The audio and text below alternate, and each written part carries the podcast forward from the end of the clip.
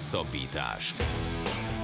Az Eurosport hetente jelentkező podcastje Farkasvölgyi Gáborral és Rév Dániellel. Sziasztok! Ez a Hosszabbítás Podcast 41. adása karácsonyi kiadás, ha lehet így fogalmazni, bár sok karácsonyi téma nem lesz benne. A műsor első részében Weber Gáborral beszéljük ki a Forma 1-es szezont, különös tekintettel a szezon záróra és az azon történtekre, a versenyigazgató Michael Mázi szerepére, illetve beszélgetünk arról, hogy mi várható a következő évben az új autókkal, aztán eh, baseballra váltunk, elég régóta terveztük már megszólaltatni Makó Gábort, aki a Sport TV-n eh, a baseball közvetítések egyik szakkommentátora, mert nagyon izgalmas volt a baseball szezon, azóta pedig jött a hír, hogy egyelőre lockout néz ki, tehát lehet, hogy nem lesz eh, következő szezon, vagy nem akkor indul majd, amikor tervezik, úgyhogy erről beszélgetünk vele. A harmadik részben pedig visszatér az Ácsi és lesz benne elég sok észak-amerikai sport, Covid hírek, természetesen a legfrissebb foci hírek is jönnek majd, aztán lesz tenisz, lesz úszás, lesz nagyon jó hír a kerékpár világából, egy elég érdekes olimpiai történet a 3x3-as belga kosárlabda válogatott kapcsán, és egy picit beszélünk a női kézilabda világbajnokságról is, úgyhogy ezzel töltsétek az időtöket, amíg nem jön a Jézuska, vagy kinél mi és jövő héten pedig valamiféle friss tartalommal azért igyekszünk majd jelentkezni. Forma 1 Vágjunk is bele, mert rengeteg téma van, rengeteg kérdésre várjuk a választ Weber Gábortól, aki már itt is van. Szia Gábor, köszönjük szépen, hogy elfogadtad a meghívásunkat. Hello, sziasztok! Azon gondolkodtam, hogy azért nagyon régóta közvetítesz különböző automotor ö, sorozatokat, volt-e részed valaha ennyire izgalmas idényben, vagy ez abszolút a non plus ultra volt?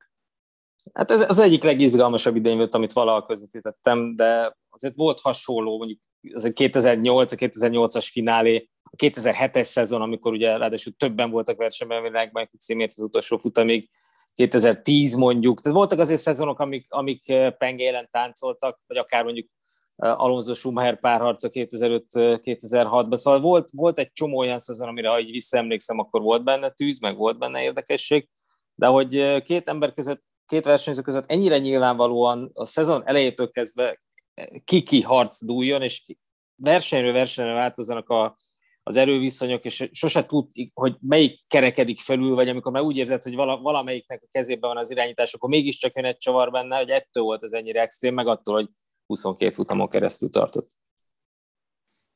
A, ha megfordítottuk volna a két embert a két autóban, akkor mi lett volna szerinted a végeredmény? Ez az, amit szerintem senki nem tud megmondani. Ugye Verstappen azt mondja, hogy akkor már rég megnyerte volna, Hamilton kvalitását ismerve azért a Red Bull-al ő is tudott volna nagyokat alkotni. Nehéz, mert ez a két autó alapvetően elég komolyan eltér egymástól felépítés szempontjából, autótervezési koncepció szempontjából. Mások a motorjaik is, holott összességében nagyon egyforma teljesítményre voltak képesek. Ez változott a szezonon belül, tehát nem, nehéz azt mondani, hogy a szezon elején, meg a végén, vagy a közepén egyértelműen valakinek dominánsabb autója volt. Ez, ez, ez eltért. Az igazából, hogyha egy nagy ökölszabály szerint kérem, hogy egy nagyon nagy átlagot kellene vonni, akkor a szezon első fele inkább a Red Bullé volt, a második fele meg inkább a Mercedesé volt, de ebben ebbe is voltak eltérések, ebbe is voltak futamok, amik azért máshogy néztek ki és tulajdonképpen ettől lett az ennyire izgalmas, meg e- ettől volt ennyire fejfej melletti ez a versenyfutás, és ne felejtsétek el, hogy mi időrendiségében látjuk a szezon, de egy, e, egy bajnokságot mindig az összes futam egészében kell tekinteni, és abban minden futam egyforma súlyjal esik latba. Tehát nem lehet azt mondani, hogy azért, mert a végén jött fel a Mercedes, akkor a Mercedesnek jobb autója volt, vagy sokkal jobb autója volt, de azt sem lehet mondani, hogy egy verseny önmagában eldöntött bármit, és gondolom beszélgetünk majd az Abu Dhabi szezonzáráról, az ott elkövetett hibák, vagy az ottani problémák csak az egy, 22 részét okozták az egész szezonnak, minden másik versenyben ilyen súlyjel esett latba. Ha már említetted itt az idén zárót, azért ennél drámai befejezést tényleg egy hollywoodi forgatói könyvíró sem tudott volna összerakni, és hát ugye amerikai a jogtulajdonos, tehát még az is felmerül, hogy esetleg megkértek egy hollywoodi forgatókönyvírót, de a tréfát félretéve pont azonossággal érkeztek a Verstappen és Hamilton az idénzáróra, és aztán ott tényleg ami egészen elképesztő kalamajka történt. Kérlek röviden meséld el, hogy mi is volt az idén záron, mi volt a legnagyobb hiba, ki követte a hibát, aztán természetesen zápróznak tovább majd a kérdések.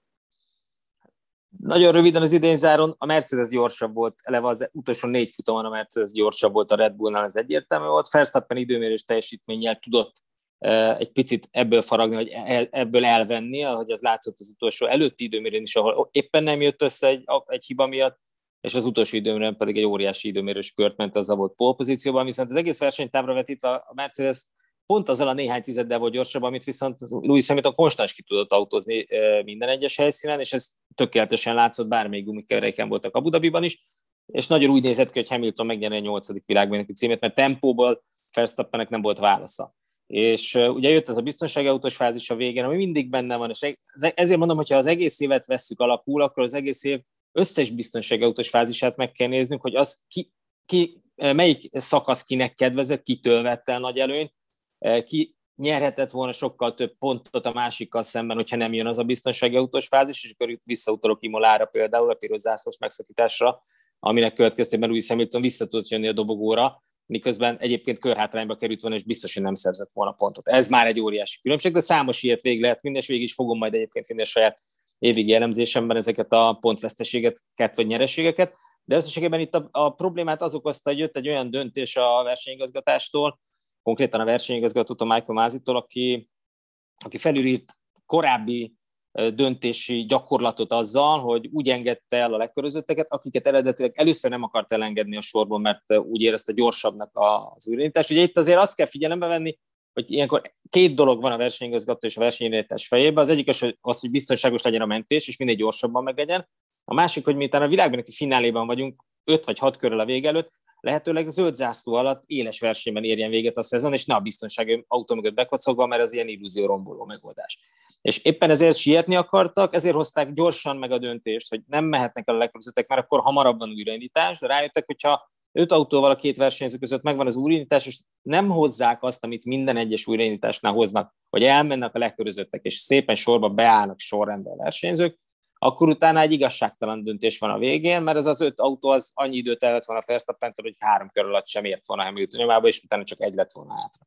És azért meghozták azt a döntést, amit sosem szoktak meghozni, hogy elengedtek öt autót, és maradt három bent a bolyban, ezzel viszont Verstappen közvetlen Hamilton mögé került, és miután ingyen szabadon cserélhetett kereket, Hamiltonek nem vállaltak be a kerékcserét az érről, Verstappen természetesen bevállalta, mert neki nem volt veszíteni valója, így egy olyan gumielőnyben volt, amit utána meg kellett csinálni a manővert, azért ne felejtsük el, nem adták oda tálcán, tehát nem arról volt szó, hogy papíron megkapta Verstappen a világbajnoki címet, ezért egyrészt megküzdött 22 futamon keresztül, másrészt azért meg kellett a végén csinálni az előzést, és vissza kellett venni mint a támadást, de persze természetesen gumielőnyben volt, és akkor innentől kezdve jött az óvás, aztán a fellebezés szándék, amitől aztán elálltak, de hát ugye azóta is tart ez a kellemetlen szájíz a Mercedesnél, de én azt gondolom, hogy egyrészt nem vet árnyékot Verstappen világbajnoki címére, meg az idei teljesítményére, mert abszolút világbajnoki teljesítmény nyújtott, és ő volt a szezon legjobbja, nálam is, és a, a például a csapatvezetőknél is, akik szavaztak idén is szokás szerint, és Verstappent hozták ki győztesnek Hamiltonnal szemben. Szóval az idei teljesítmény szempontjából igazságos döntés született,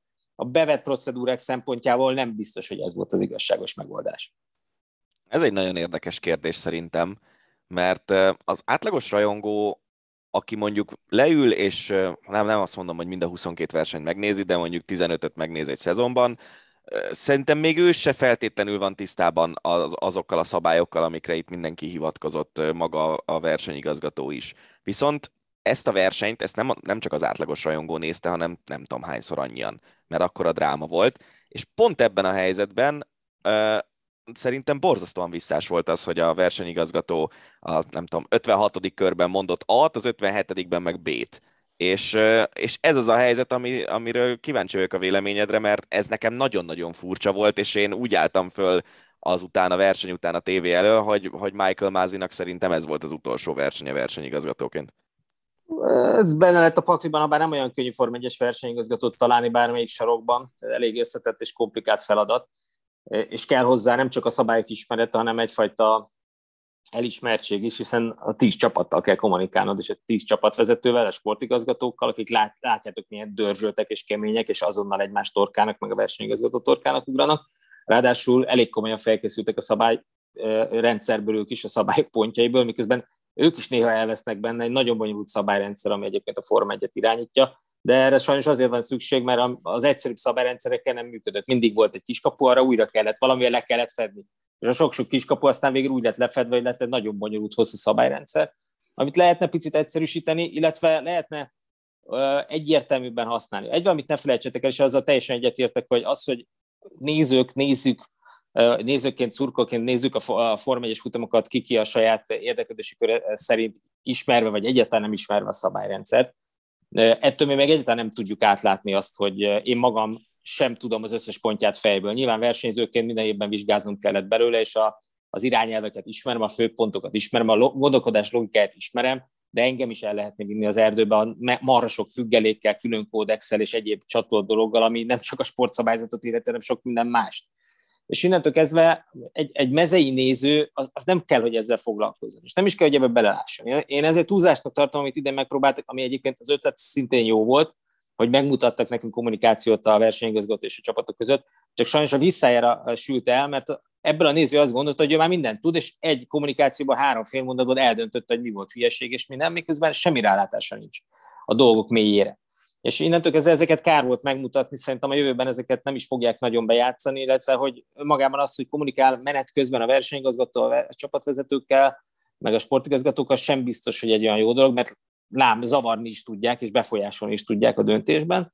Ugyanakkor ez a normál ügymenet volt mindig. Tehát az, hogy mi most mit hallunk, az nem azt jelenti, hogy régen ez nem ment, az azt jelenti, hogy régen nem volt erő bejátszás. Ettől még ők kommunikáltak egymással, és ugyanúgy ment a vita az zárt ajtók mögött, és ugyanúgy ment az asztalcsapkodása, és minden egyéb.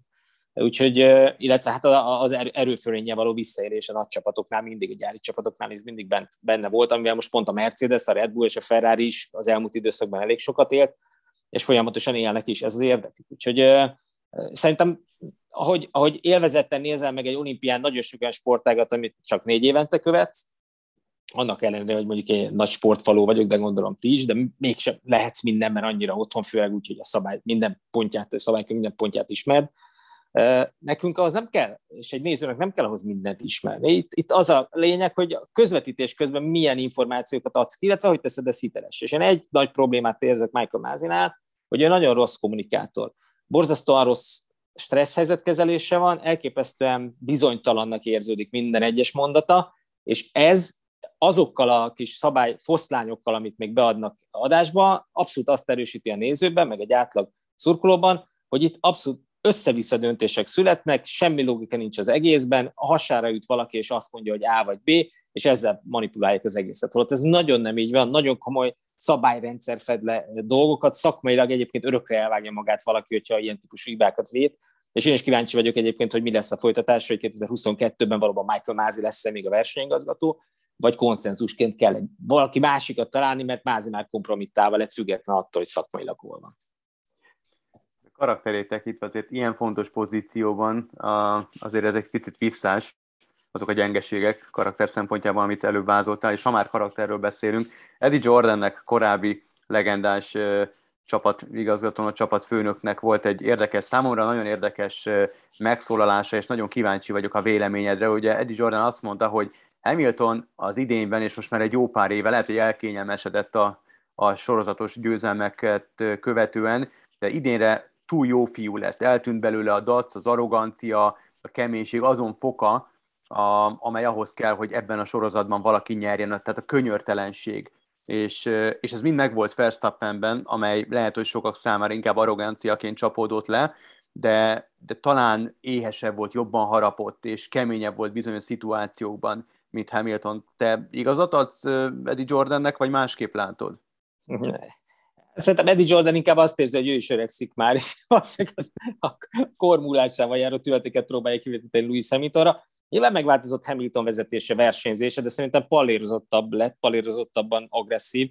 Nem hiányzik belőle az agresszió, azért az évvégén keményebben belement már csotákba Verstappen, és így az egész évet visszatekintve azt kell mondjam, hogy például a Silverstone ütközés is egyfajta karó leszúrás volt Hamilton részéről, hogy addig jó néhányszor olyan akcióba kerültek egymás ellen, akkor ő volt az, aki nyitott a kormányon, ő volt az, aki a rövidebbet húzta Verstappen szemben, és az az első olyan, amikor szerintem azt mondta magába, hogy na én ide most bemegyek, és akkor, ha nem sikerül, akkor max megyünk mindketten. Ettől még ugye büntetést ért, és az Hamilton hibája volt. Ezzel együtt azt azt éreztem az első pontnak a szezon közepén, amikor, amikor Hamilton próbált egy picit, picit próbálta oda tenni az ütközésbe a vállát. Tehát, hogyha ezt egy foci meccsen képzeled el, akkor amikor mindig fölrúgnak, meg mindig kapsz egy, egy könyököst, meg vállal belemásznak az arcodba, azt egyszer te is belász, és akkor a másiknak is fáj. És ez zajlott aztán az év második felében keményebben. Hamilton annyival volt okosabb, amennyivel idősebb. Tehát ugye ő lassan 37 éves lesz, és jóval nagyobb tapasztalat a rutinja van, nyilván hétvilágban egy címmel a háta mögött, és éppen ezért ezeket a csatákat ő már nagyon sokszor megvívta, és egyébként Zsigeriek Verstappen zseniálisan kezeli ezeket a szituációkat, de valóban ez a fiatalság nyersessége, a mindenki, mindenki átvinni az akaratomat, és mindenkit uralni, és mindenki felett azonnal a lehető legkorábbi alkalommal lecsapva meg, megmutatni neki, hogy én vagyok az úr, és neked itt esélyed sincs. Ez Hamilton ellen persze nehezebben működik, de szépen egymásra találtak a két dudás egy csárdában. És mondom, Hamilton annyival versenyzett másképp, és egyáltalán nem agresszió hiányának, vagy gyengeségnek, puhányságnak fogom ezt fel, hogy ő so, sokkal pontosabban felmérte, hogy mikbe akar belemenni, mikben mehet bele, és a pont verseny állása szerint mi az, ahol ő neki nem szabad úgy keménykednie. Tehát, hogyha fordítva álltak volna, és Hamilton lett volna a poltelőgyben, sokkal keményebb manőverei lettek volna, ismerjük a korábbi pályafutásának a korábbi évadait, szakaszait, és ezeket szerintem ugyanúgy meghúzta volna, amiket Verstappen pont azért mert meg, meghúzni, mert tudta, hogy ő van előnyben, és maximum, ha ketten mennek, akkor, akkor nulláznak, és neki az csak jobban jön ki, Hamiltonnak meg rosszabbul, úgyhogy szerintem mindketten tökéletesen játszották a játékot. Ez kicsit olyan, amikor valaki egy egygólos előny birtokában inkább kicsi védekező focit játszik, a kontrákra épít, a másik meg nem támadhat ki ész nélkül, mert van még 20 perc a meccsből. Pontosan ezt láttuk, és egyébként szerintem ez tökéletesen játszotta mindkettejük a saját játékát. Ami viszont szerintem egy változás volt, vagy legalábbis az én fejemben élő képhez képest mindenképpen, az az, az utolsó verseny utáni jelenetsor, ami lezajlott a két versenyző között.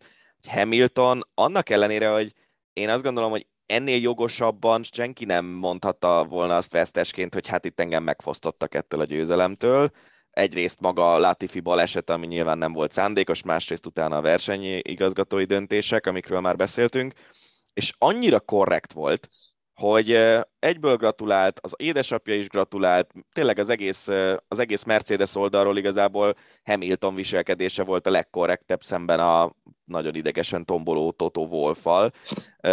Pedig azért hamilton nem mondom azt, hogy sportszerűtlen versenyzőként ismertük meg, mert ez, ez nem lenne jogos, de hogy azért az egóját mm, nagyon hogy mondjam, nagy egójú versenyzőként mondjuk így, és akkor talán, eh, talán finoman fogalmaztam meg a dolgot.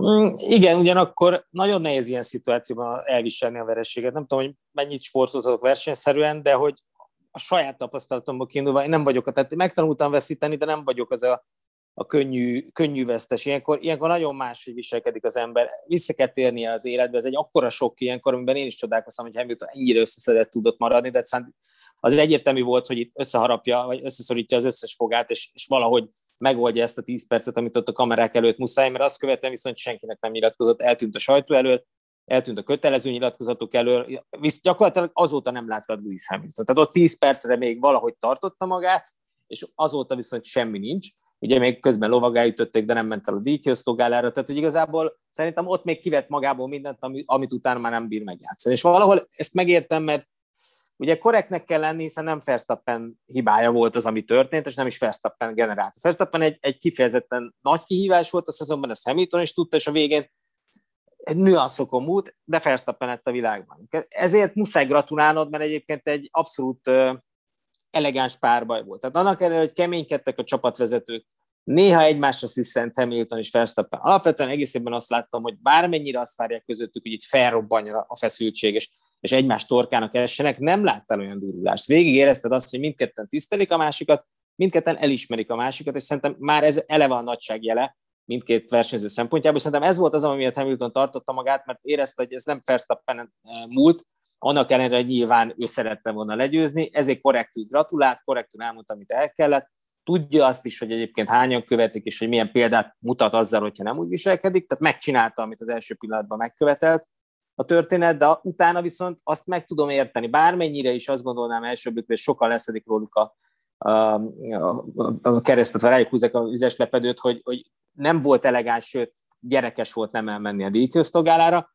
Én azt gondolom, hogy ezt azért értem meg, ezt a reakciót, mert ha azt mondod, hogy gyakorlatilag az FIA, vagy a versenyigazgató elvette tőlem a világbajnoki címet, vagy nagy valószínűséggel elvette tőlem a világbajnoki címet, én nem tekintem magam másodiknak, tehát én nem fogok elmenni és jó képet vágni a ti díjátadókon, mikor, mikor ti vettétek el tőlem a világbajnoki címet, és álljak oda másodiknak vigyorogni a fotóitokra.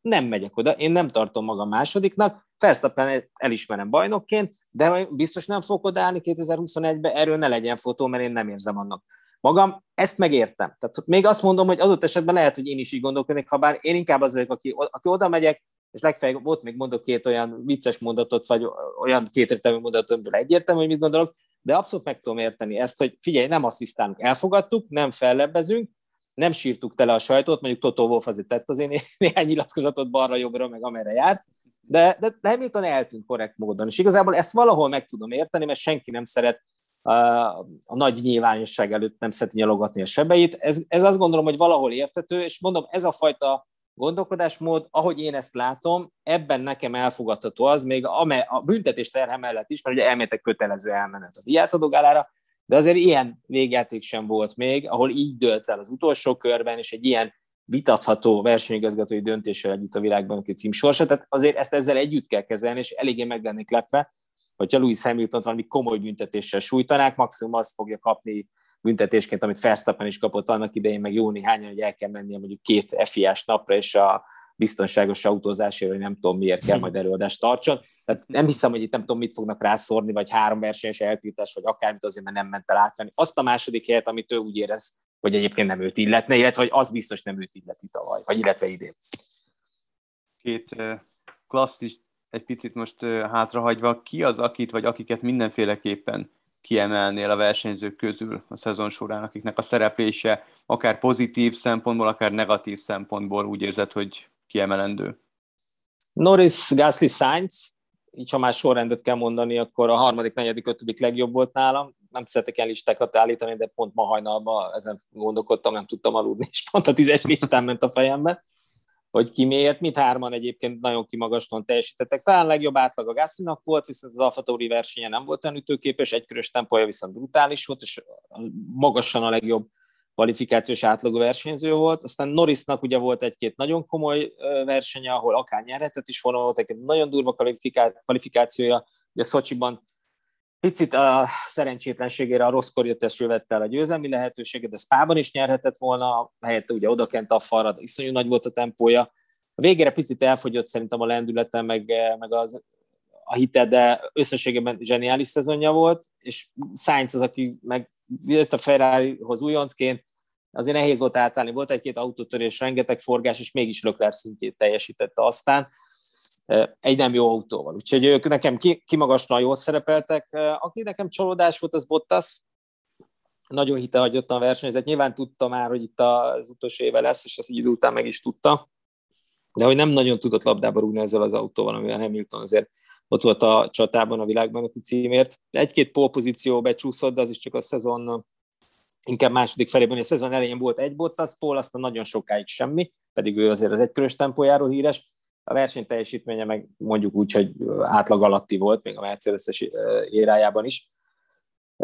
Pedig én sokat várok Bottasztól az Alfa Romeo-ban, és talán a, a hely, helyváltoztatás, meg az új környezet az biztos, hogy segíteni fog azon, hogy nagyobb elánnal kezdjenek ide. Ebbe volt azért egyfajta ilyen, én sem értem igazán, mi történik reakció. Pereztől is többet vártam, holott sokat segített a végén, de összességében neki nagyon az egykörös tempója rettentően elmaradt, és ebben semmit nem fejlődött igazából évközben. A versenytempója jó, a versenyszituáció megoldásai a legtöbbször jók, de azért ennél közelebb kéne lenni Verstappenhez, hogy itt komolyabban labdába rúghasson, és jövőre ugye egy Russell Hamilton páros ellen kell menni, ami legalább olyan kemény lesz, mint a Hamilton Bottas, hanem keményebb. Tehát, hogy ott, ott ahogy az amerikaiak mondják, az A-gémet elő kell venni Pereznek egykörös tempóban is, legalábbis azon faragni.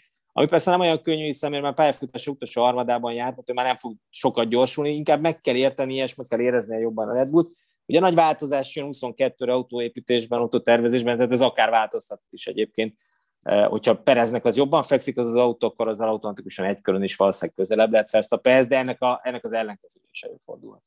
Beszéljünk a szezon nagy búcsúzójáról, e, Kimi Räikkönenről, aki talán a közvetítésben is beszéltétek az utolsó versenyen, hogy, hogy minek kellett már ezt végigcsinálni, ezt az utolsó, nem tudom, fél szezont, mert látszott Raikkonen, hogy egy kicsit sincs kedve ez az egészhez, miközben amikor megérkezett a Forma 1-be, akkor ugye fiatal tehetségként is elképesztően gyors volt, és elképesztően népszerű is lett a, hát nem tudom, milyen jelzővel érdemes az ő stílusát. Beleszarós.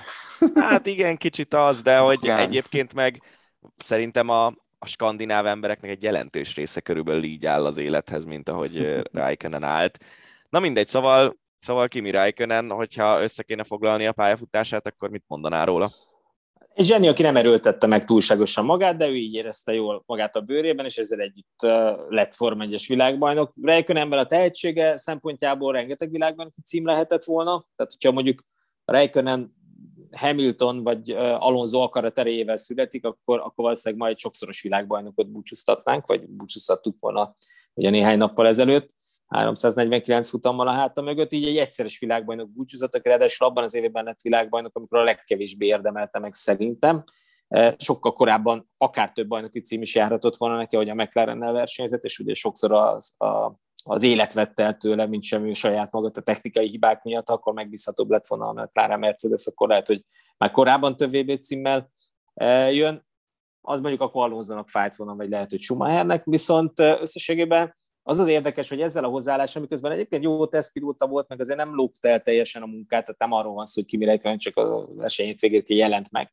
De alapvetően azt a szükséges minimumot tette bele mindig mindenbe, ő szerette bulizni, szerette úgy csinálni a dolgait, ahogy ő szeret, és, és valóban ez át is jött minden. Nem tudom, hogy ez, e, sőt, azt tudom, hogy ez nem követendő példa. Tehát, hogy a saját gyerekeim meg biztos, hogy nem ezt e, raknám a, a, elsőként a csomagjukba, hogy majd az életbe kimennek, hogy akkor hogy működj, hát úgy, hogy bíz abban, hogy szerencsés génekkel születtél, és aztán szar le minden, majd lesz, ahogy lesz. Tehát így nem lehet hozzáállni dolgokhoz, azt gondolom, és ez feltétlenül nem jó példa. Az, hogy Kimi Räikkönen miért szeretik annyian, az valószínűleg annak köszönhető, hogy nyilván a társadalomban is különböző beállítottságú emberek vannak, és akik szimpatizálnak ezzel a hozzáállással, azoknak nyilván szimpatikus volt a, a, a nem mindig tíz körömmel kapaszkodó, nem mindig a fogát összeszorító, nem állandóan tökéletességre törekvő, gépszerű ember, hanem, a, hanem az igazi ember típusú ember, aki hibázik, aki részegen fetreg Londonban az utca közepén, és úgy kell összekanalazni a taxiba, vagy akár egy verseny hétvégéről is mondjuk már ittasan távozik. Ami persze egy ideig van poén, de az, amikor felnősz, már gyerekeid vannak, már úgy, úgy már úgy embernek számítasz, nem, nem csak ilyen félig felnőtt tininek, aki egy buborékban nőtt fel és dollármilliókat keresett, akkor ez már elkezd egy kicsit önesetlenné válni. Azt gondolom, hogy, hogy de volt ennek a Reikönen típusú hozzáállásnak egyfajta bája is, meg egyfajta idétlensége is, amit azt gondolom, hogy már 42 évesen eh, bizonyos szempontból hülyén néztek ki a szájában mondatok, amik még 20 évesen elmentek, de akinek ez tetszett, az őt ezzel szerette, vagy pont ezért szerette, és ez nem volna semmit egyébként a versenyző zsenialitásából, de hogyha hogyha az eltékozott tehetség példaképét vagy szobrát kéne megalkotni a Forma 1-ben, akkor Kimi Räikkönen formáztatnám meg biztosan, mert egy három-négy világban a cím simán ott volt a kezében. Jó kemény, amit mondasz. Kicsit véges az adásidőnk is, arról mindenképpen kéne még beszélnünk, hogy ugye a következő szezon az minden eddiginél, hát akár alakulhat úgy, hogy izgalmasabb lesz, bár ezt a szezont nagyon nehéz lesz überelni, de hogy másabb, merőben másabb, az biztos, mert egy hatalmas szabályváltozás lép életbe a 2022-es szezonban. Mi az, amit várhatunk, illetve mik a legkomolyabb szabályváltozások? Alapvetően teljesen máshogy néznek majd ki az autók, négy kerék persze, meg elő-hátul szárnyak, de hogy arányaiban, meg minden egyes pici részletében is gyakorlatilag nem lesz e, semmi köszönő viszonyban az eddig látott autókkal, annyira megváltoznak. Ez egy 40 évvel ezelőtt e, betiltott, 1982-ben szerepeltek utoljára ilyen e, építésű autók. Itt az a lényeg, hogy az autó fenéklemeze alatt a számunkra a szemünk által nem látható részen képződik a legnagyobb leszorító, két e, fordított szányprofil van bent tulajdonképpen a két oldal dolgozik. Mondja a pilóta ül középen, a túlélőtt szellában, és két oldalt, ahol a, ahol a hűtők e, vannak elhelyezve, és a hűtőnyílások, ott igazából most azokat picit följebb helyezik, máshogy helyezik el, és alul egy ilyen fordított szányprofil az egész autó alja, hasa, és az óriási leszorító erőt képez, óriási szívóhatást eh, képez, és emiatt ugye csökkenthették, csökkenthették az első meg a hátsó szárnyak szerepét, és ugye miután ezek a legérzékenyebbek a turbulenciára, a koszos levegőre, ezért elméletek jobban fogják tudni majd követni egymást. Tehát könnyebb lesz versenyezni ezekkel az autók, könnyebb lesz követni a másikat, ott maradni a másikon, akár vissza, egy előzés követően, akár rögtön visszatámadni, és kanyarban is. Nem azt jelenti, hogy, hogy ugyanolyan jó lesz majd a másik mögött menni, mint tiszta levegőben, de nagyságrendekkel jobb lesz majd, és ettől várja azt a Forma 1, és ezért is tervezte ilyenre ezt a szabályrendszert, hogy, hogy sokkal jobban vezethető, versenyezhető éra következik. Egyébként nagyságrendek ugyanolyan gyorsak lesznek ezek az autók. Most már a legfrissebb szimulációk azt mondják, hogy ilyen fél, maximum egy másodpercet lassulnak jövőre ezek a gépek, hiszen alapvetően gyors kanyarokban sokkal gyorsabbak lesznek, a lassú kanyarokban veszítenek majd, igazán a mostaniakhoz képest. Ugye más lesz a leszorító erő arány, és 40 kilóval azért nehezebbek lesznek az autók. Az már eleve nagyon nagy köridőveszteség. Úgyhogy önmagában mi a szemünkkel nem fogunk semmit észrevenni. Nagyobbak lesznek a kerekek, 18-szoros kerekek jönnek, de peresebb gumikkal, összességében 6 cm-rel nő a gumik magassága. Egyébként, hogyha első ránézés, majd megnézitek a jövő évi autókat, akkor az arányok meg eltolódnak, mert a nagyobb kerekek miatt a rövidebb tengelytával egy ilyen zömökebb autónak néz majd ki, de mégis összességében azért ez egy hosszú autó, 5 méter fölötti autó marad. Tehát olyan lesz, mint a picit méretarányt növeltek volna összességében az eddigihez képest, de egy rövidebb, picit zömökebb autó jön, és mondom, nagyon más arányokkal, csomó megkötés van, de rengeteg szabadkész továbbra, és kíváncsi vagyok, hogy ki hogy ugorja meg. Elég sok uh, ilyen elképzelés, fantázia, festést, meg formát látni most már a jövővi autókról, amik még ugye még mindig készülnek, tehát valóságban senki nem látott még ilyet, és elég, elég dögös elképzelések vannak, ha csak fele ilyen jól néznek majd ki a jövővi autók, szerintem vizuálisan sem lehet majd panaszkodni. Van amúgy más bajnokság, amiben hasonló autók versenyeznek, vagy ez teljesen új történet lesz? Kinézetre? Vagy úgy koncepció nem, szempontjából? A koncepció szempontjából, tehát hogy nem tudom, most mondok valamit, az hogy a Forma E, vagy az ilyesmi. Indikár, az indikár, indikár is ilyen okay. például. Az indikár pont ilyen. ők ugye ezt a koncepciót használják, ők nem vetették el, a Forma 1 betiltotta, mert nagy tempó növekedés volt miatt. Az indikárban az továbbra is egyébként ezt a fajta nem sík. Ugye eddig sík padlólemez volt, teljesen sík lemez zárta el az alját, pont ezért, hogy ne lehessen ilyen szárnyprofilokat használni a padlólemez alatt most elvettették a síkpadulemezt, hogy visszatér a nem síkpadulemez, ilyenkor azonnal megformázzák a csapatok ezt a, ezt a két oldali, két Venturi csatornát, úgyhogy ez egy nagyon jó kigondolt, éveken keresztül kiérlelt, és volt technikai igazgatók által összerakott koncepció, tehát nem a papírra vetettek két szalvétára ebéd között bőrniek lesz onna valami elvetemült ötletet az FIA vezetői, meg a Forma 1 irányítói, hanem itt, itt tényleg komoly szakemberek raktak össze valamit, szétcsatornatesztekkel, CFD szimulációkkal, soha nem volt még ilyen a Forma 1 történetében, hogy ennyire szakmai alapon rakjanak össze egy új szabályrendszert, én ezért is bízom benne, hogy ez, ez kifejezetten jól fog sikerülni. És a csapatok erős sorrendjét ez mennyire bolygatja majd meg szerinted? Ez az egy jobb esély arra, hogy, hogy nagyobbat lépjen előre valaki, de jó esély arra is, hogy pofára essen, és megint hátra essen. Tehát alapvetően egy minden nagy változásban van, van esély, de van kihívás, van esély arra, hogy előre menj, meg arra is, hogy rosszul süljön el. Aztán utána szép lassan elkezdenek majd közelíteni egymáshoz évek során, de alapvetően azt gondolom, hogy ez a Mercedes és a Red Bull meglévő előnye, és a, a jelenlegi érában való hozzáértése ahhoz, hogy hogy hozzák ki a legtöbbet egy autó működtetéséből, mint tervezésileg, mint versenyeztetésileg, azt, azt nem fogják elfelejteni 2022-re sem.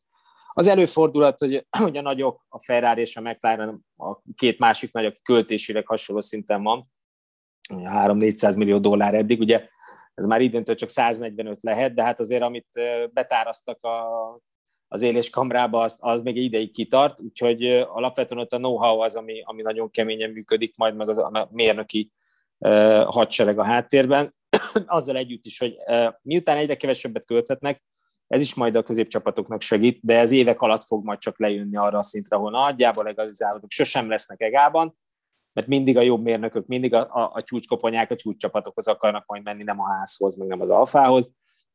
És innentől kezdve már az önmagában eldönti a játékot, hogy, hogy milyen emberállományjal dolgoznak, de, de tendál majd egymás felé szépen ez a dolog, szerintem a következő két-három év során. Én azt gondolom, hogy jövőre is Mercedes Red Bull versenyfutás lesz, Amiben bízhat a McLaren és a Ferrari, hogy ha nagyon betalálnak, akkor, akkor közel érhetnek hozzájuk, vagy eljuthatnak majdnem arra a szintre. Abban kételkedem, hogy a Ferrari vagy a McLaren képes lenne átugrani egyből a Mercedes-t meg a Red Bullt, és hát a középcsapatoknál meg láttátok, hogy olyan szoros a verseny, hogy bárki egy picit jobban betalál, és már is négy-öt helyet ugrik előre, vagy esik hát.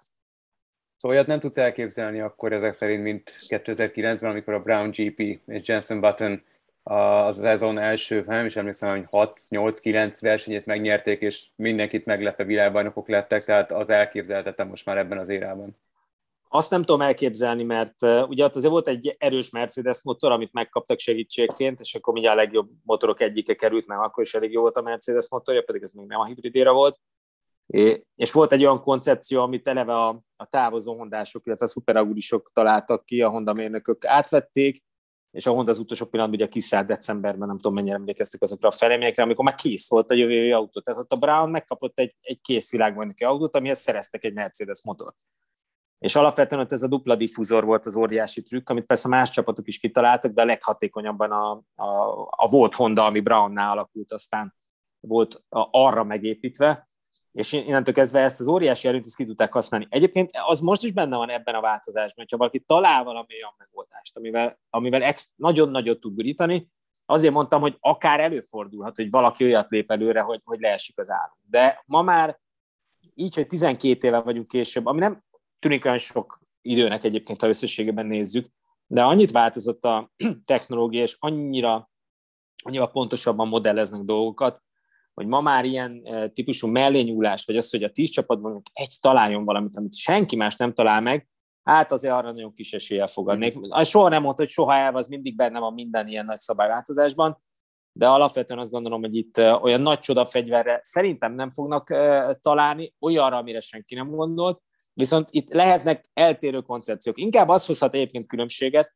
hogyha mondjuk lesz kettő vagy három irány, amiből nem tudja eldönteni egy csapat, hogy melyik, amelyik az optimális, és mire szavazzon inkább, és mondjuk a tíz csapatból három választja az egyiket, négy választja a másikat, másik három választja a harmadikat, és végül kiderül két év távlatában majd, hogy igazából a B verzió volt a legjobb, és akkor majd mindenki arra áll át. De aki addig nem azon volt, az, az a picit veszít, attól függ mennyit, aki azon volt, az annak nyereség, és az többet nyerhet vele, különösen az első évben, de hogy összességében azért itt nagyon kifinomult, nagyon kimunkált dolgok vannak, és nagyon ritkán néznek eh, annyira félre, ráadásul ugye miután úgy írták meg a szabálykönyvet, a te, volt technikai igazgatók, hogy eleve ilyen fejjel gondolkodtak, hogy nehogy legyen bármilyen kiskapu, amit, amire nem számítottak. Tehát eleve megnéztek minden olyan utat, amivel ők játszanának, hogyha autót terveznének, ezért szerintem bezártak eleve egy csomó olyan extra utat, vagy extra utcát, ami eddig jelen volt a korábbi szabályváltozásoknál, mert nem rakták össze ilyen profil, vagy ilyen tudományosan azokat.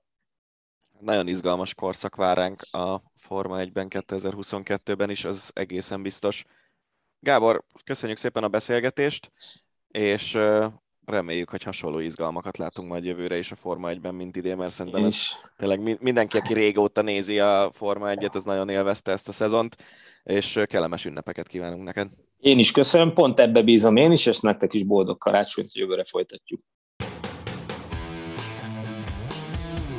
Hosszabbítás. Az Eurosport hetente jelentkező podcastje. A műsor második részében, ahogy ígértük, baseballral folytatjuk. Akó Gábor a Sport TV szakkommentátora a vendégünk, akivel tervénk szerint a nemrég lezárult MLB idényt beszéljük ki, kiemelve a jelenleg is fennálló bérvitát a Niga és a játékosok között. Gábor elmagyarázza majd nekünk is a hallgatóknak, hogy mi is ez a bérvita, hogy miért van, miért alakult ez ki, mi az a lockout. Rengeteg kérdést vett fel ez a téma, és egy igen, igen érdekes témakörnek gondoljuk. Meg hát persze nincs olyan podcast, ahol ne férne el egy kis Cleveland, ugye a baseballban is ott a Cleveland Indians, tehát annyi témánk van, hogy bele is vágunk. Szia Gábor, köszönjük szépen, hogy elfogadtad a meghívásunkat. Sziasztok, köszönöm, hogy meghívtatok, köszöntöm a hallgatókat.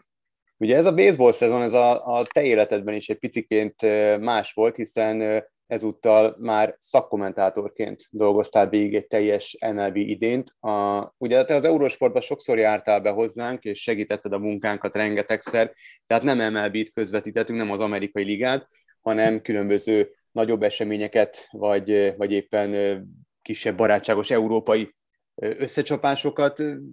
Kezdjük, kezdjük először azzal, hogy te személy szerint hogy élted meg ezt az idényt így most egy picit másfajta szerepkörben?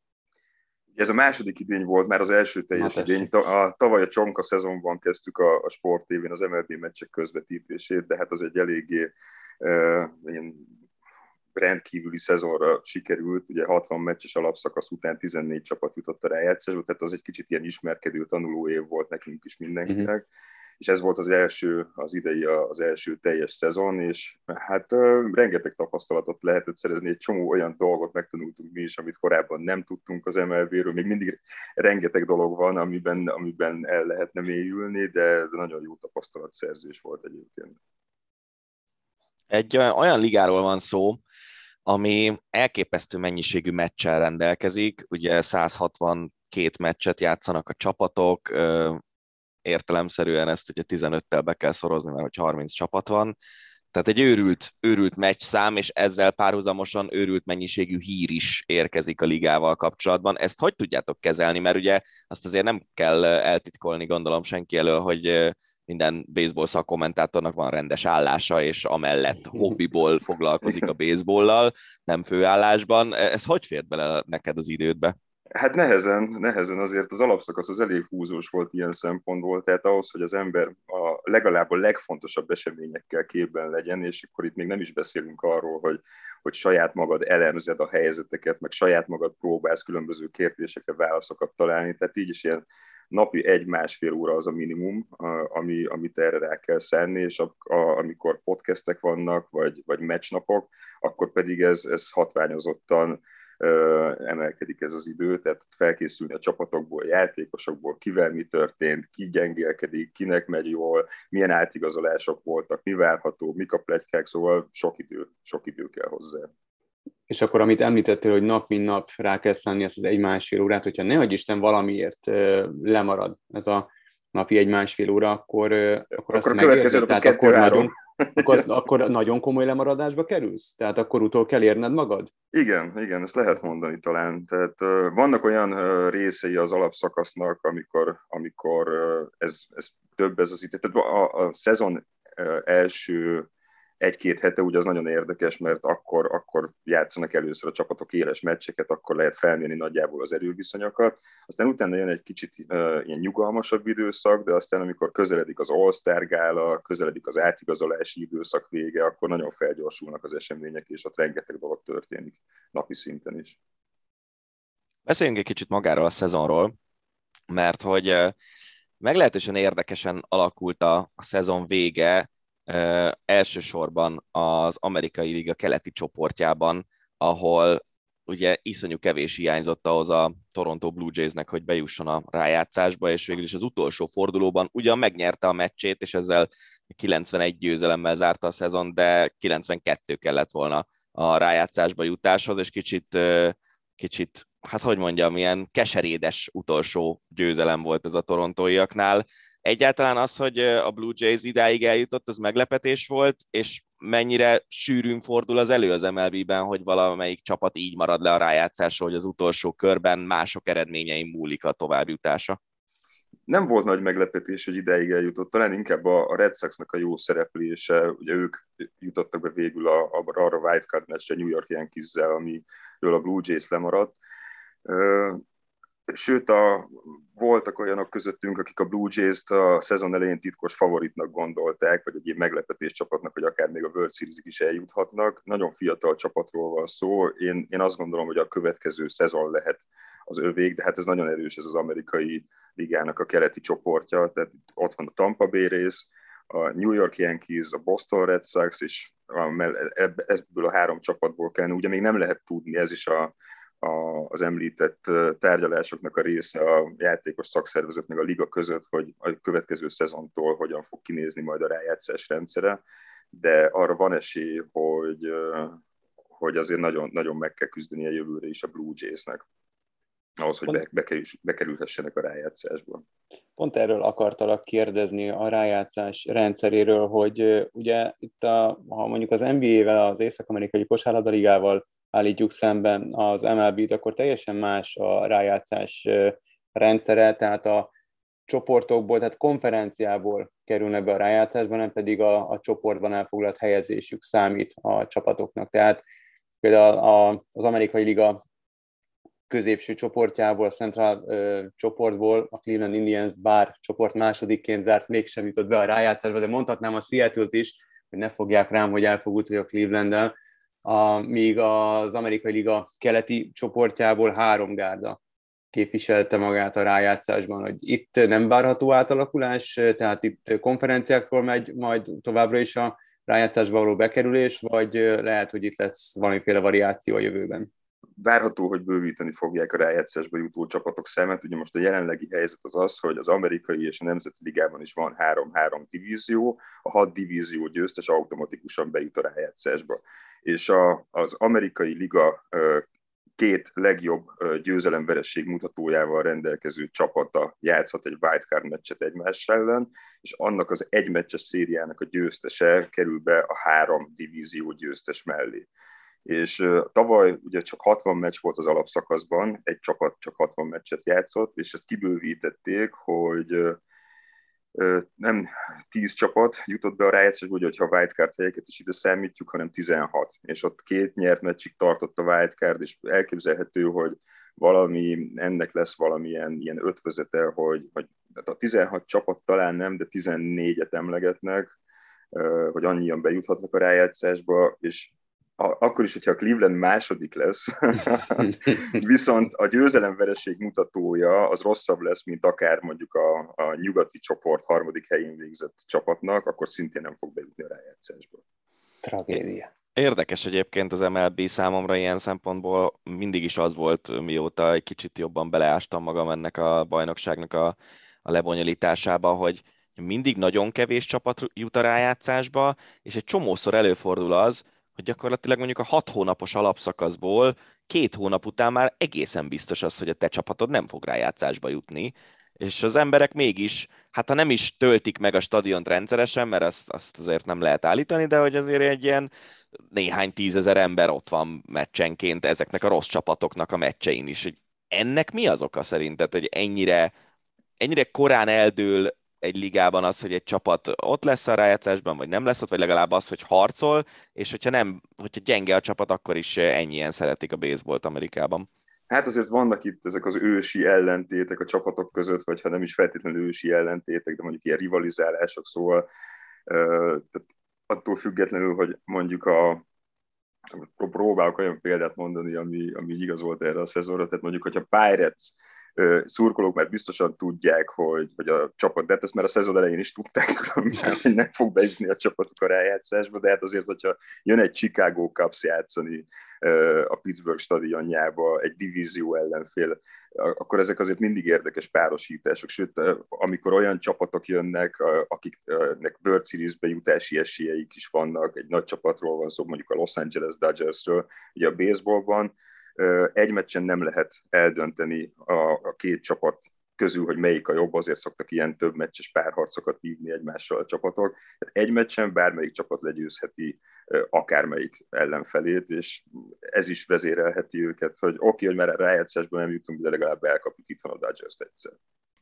Ha még mindig maradva a szezonnál, ugye a Los Angeles Dodgers várhatta címvédőként az idei szezont, viszont nem sikerült címet védeniük, és annak ellenére, hogy több mint száz mérkőzést nyertek, és végül az Atlanta lett a bajnok, és az Atlanta azzal, hogy Houston játszotta a döntőt, amely nem tudom, hogy a hallgatói mennyire emlékeznek, legutóbb, amikor baseballról beszélgettünk a műsorunkban, akkor pont Ugyanígy hárman a, a volt a vendégünk, és a Houstonról, illetve a Houston Astros övező botrányról és csalásról beszélgettünk, hát ez a Houston Astros azért olyan nagyon nem rokkant bele ebbe a hatalmas balhéba, mert megint döntőbe jutott. Hogy viszonyulnak a csapatok, illetve a szurkolók a Houston Astros együtteséhez a botrányt, övező, a botrányt követően? Az azóta eltelt időszakban. Ugye ez, a, ez az egész jellopási botrány, ez tavalyi évelején derült ki, és utána jött a Covid, és a, a baseball meccseknek a nagy részét a tavalyi szezonban nézők előtt bonyolították le. Tehát nem volt alkalmuk az ellenfél nézőinek arra, hogy kifityüljék az Astros játékosokat, úgyhogy ezt az idei szezonban tették meg.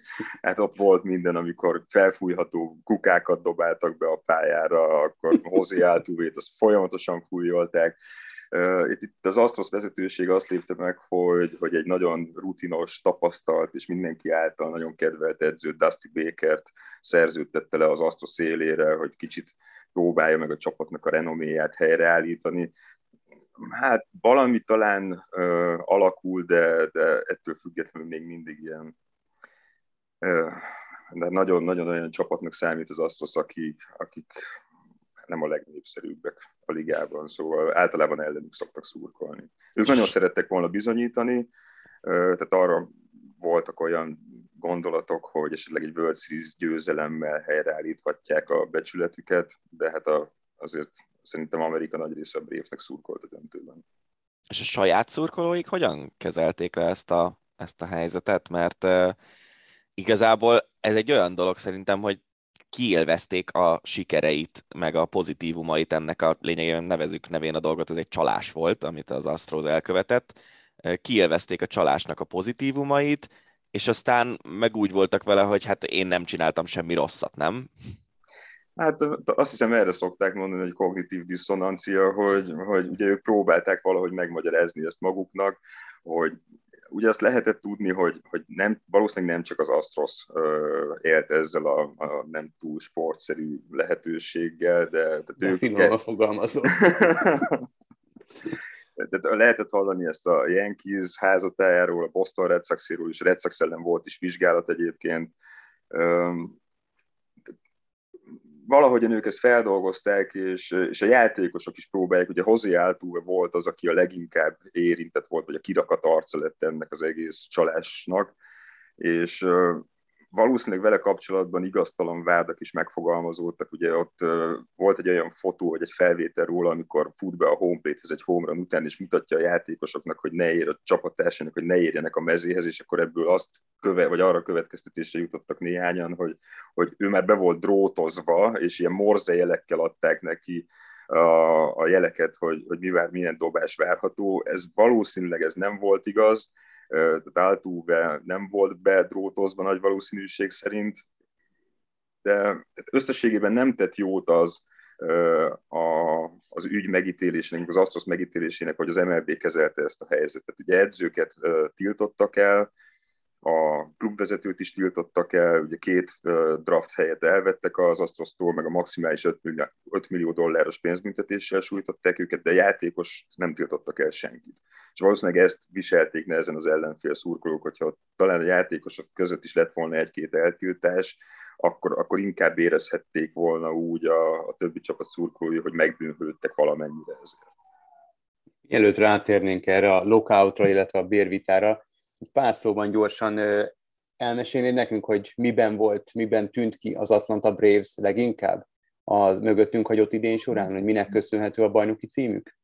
Ez egy nagyon érdekes kérdés, és ezt még sokáig fogják elemezni. Ők tavaly bejutottak szintén a rájátszásba, és tavaly valahogy nagyobb esélyük is volt arra, hogy World Series-be jussanak, de akkor a Dodgers megállította őket a, a Nemzeti Liga döntőjében, és végül ők meg is nyerték a World Series-t, és most újra a Dodgers ellen kellett játszaniuk a, a liga döntőben, most sikerült megnyerniük, annak ellenére, hogy a, a legjobb, legnagyobb sztárjátékosokat, Ronald Acunyát elveszítették az idény közben, viszont még ez az átigazolás időszak lejárta előtt történt, és a, a, a Bravesnek a vezetősége a Moneyballból is ismert módszerekkel nem egy játékossal pótolta a kunyát, hanem három-négy másikkal, akik nagyon jó kis egységes csapatot alakítottak a, a szezon végére és a, a korábbi uh, szezon vesztes uh, ligadöntő tapasztalatait felhasználva uh, végül nagyon kijött nekik a lépés minden tekintetben. Tehát csapatként tudtak ők uh,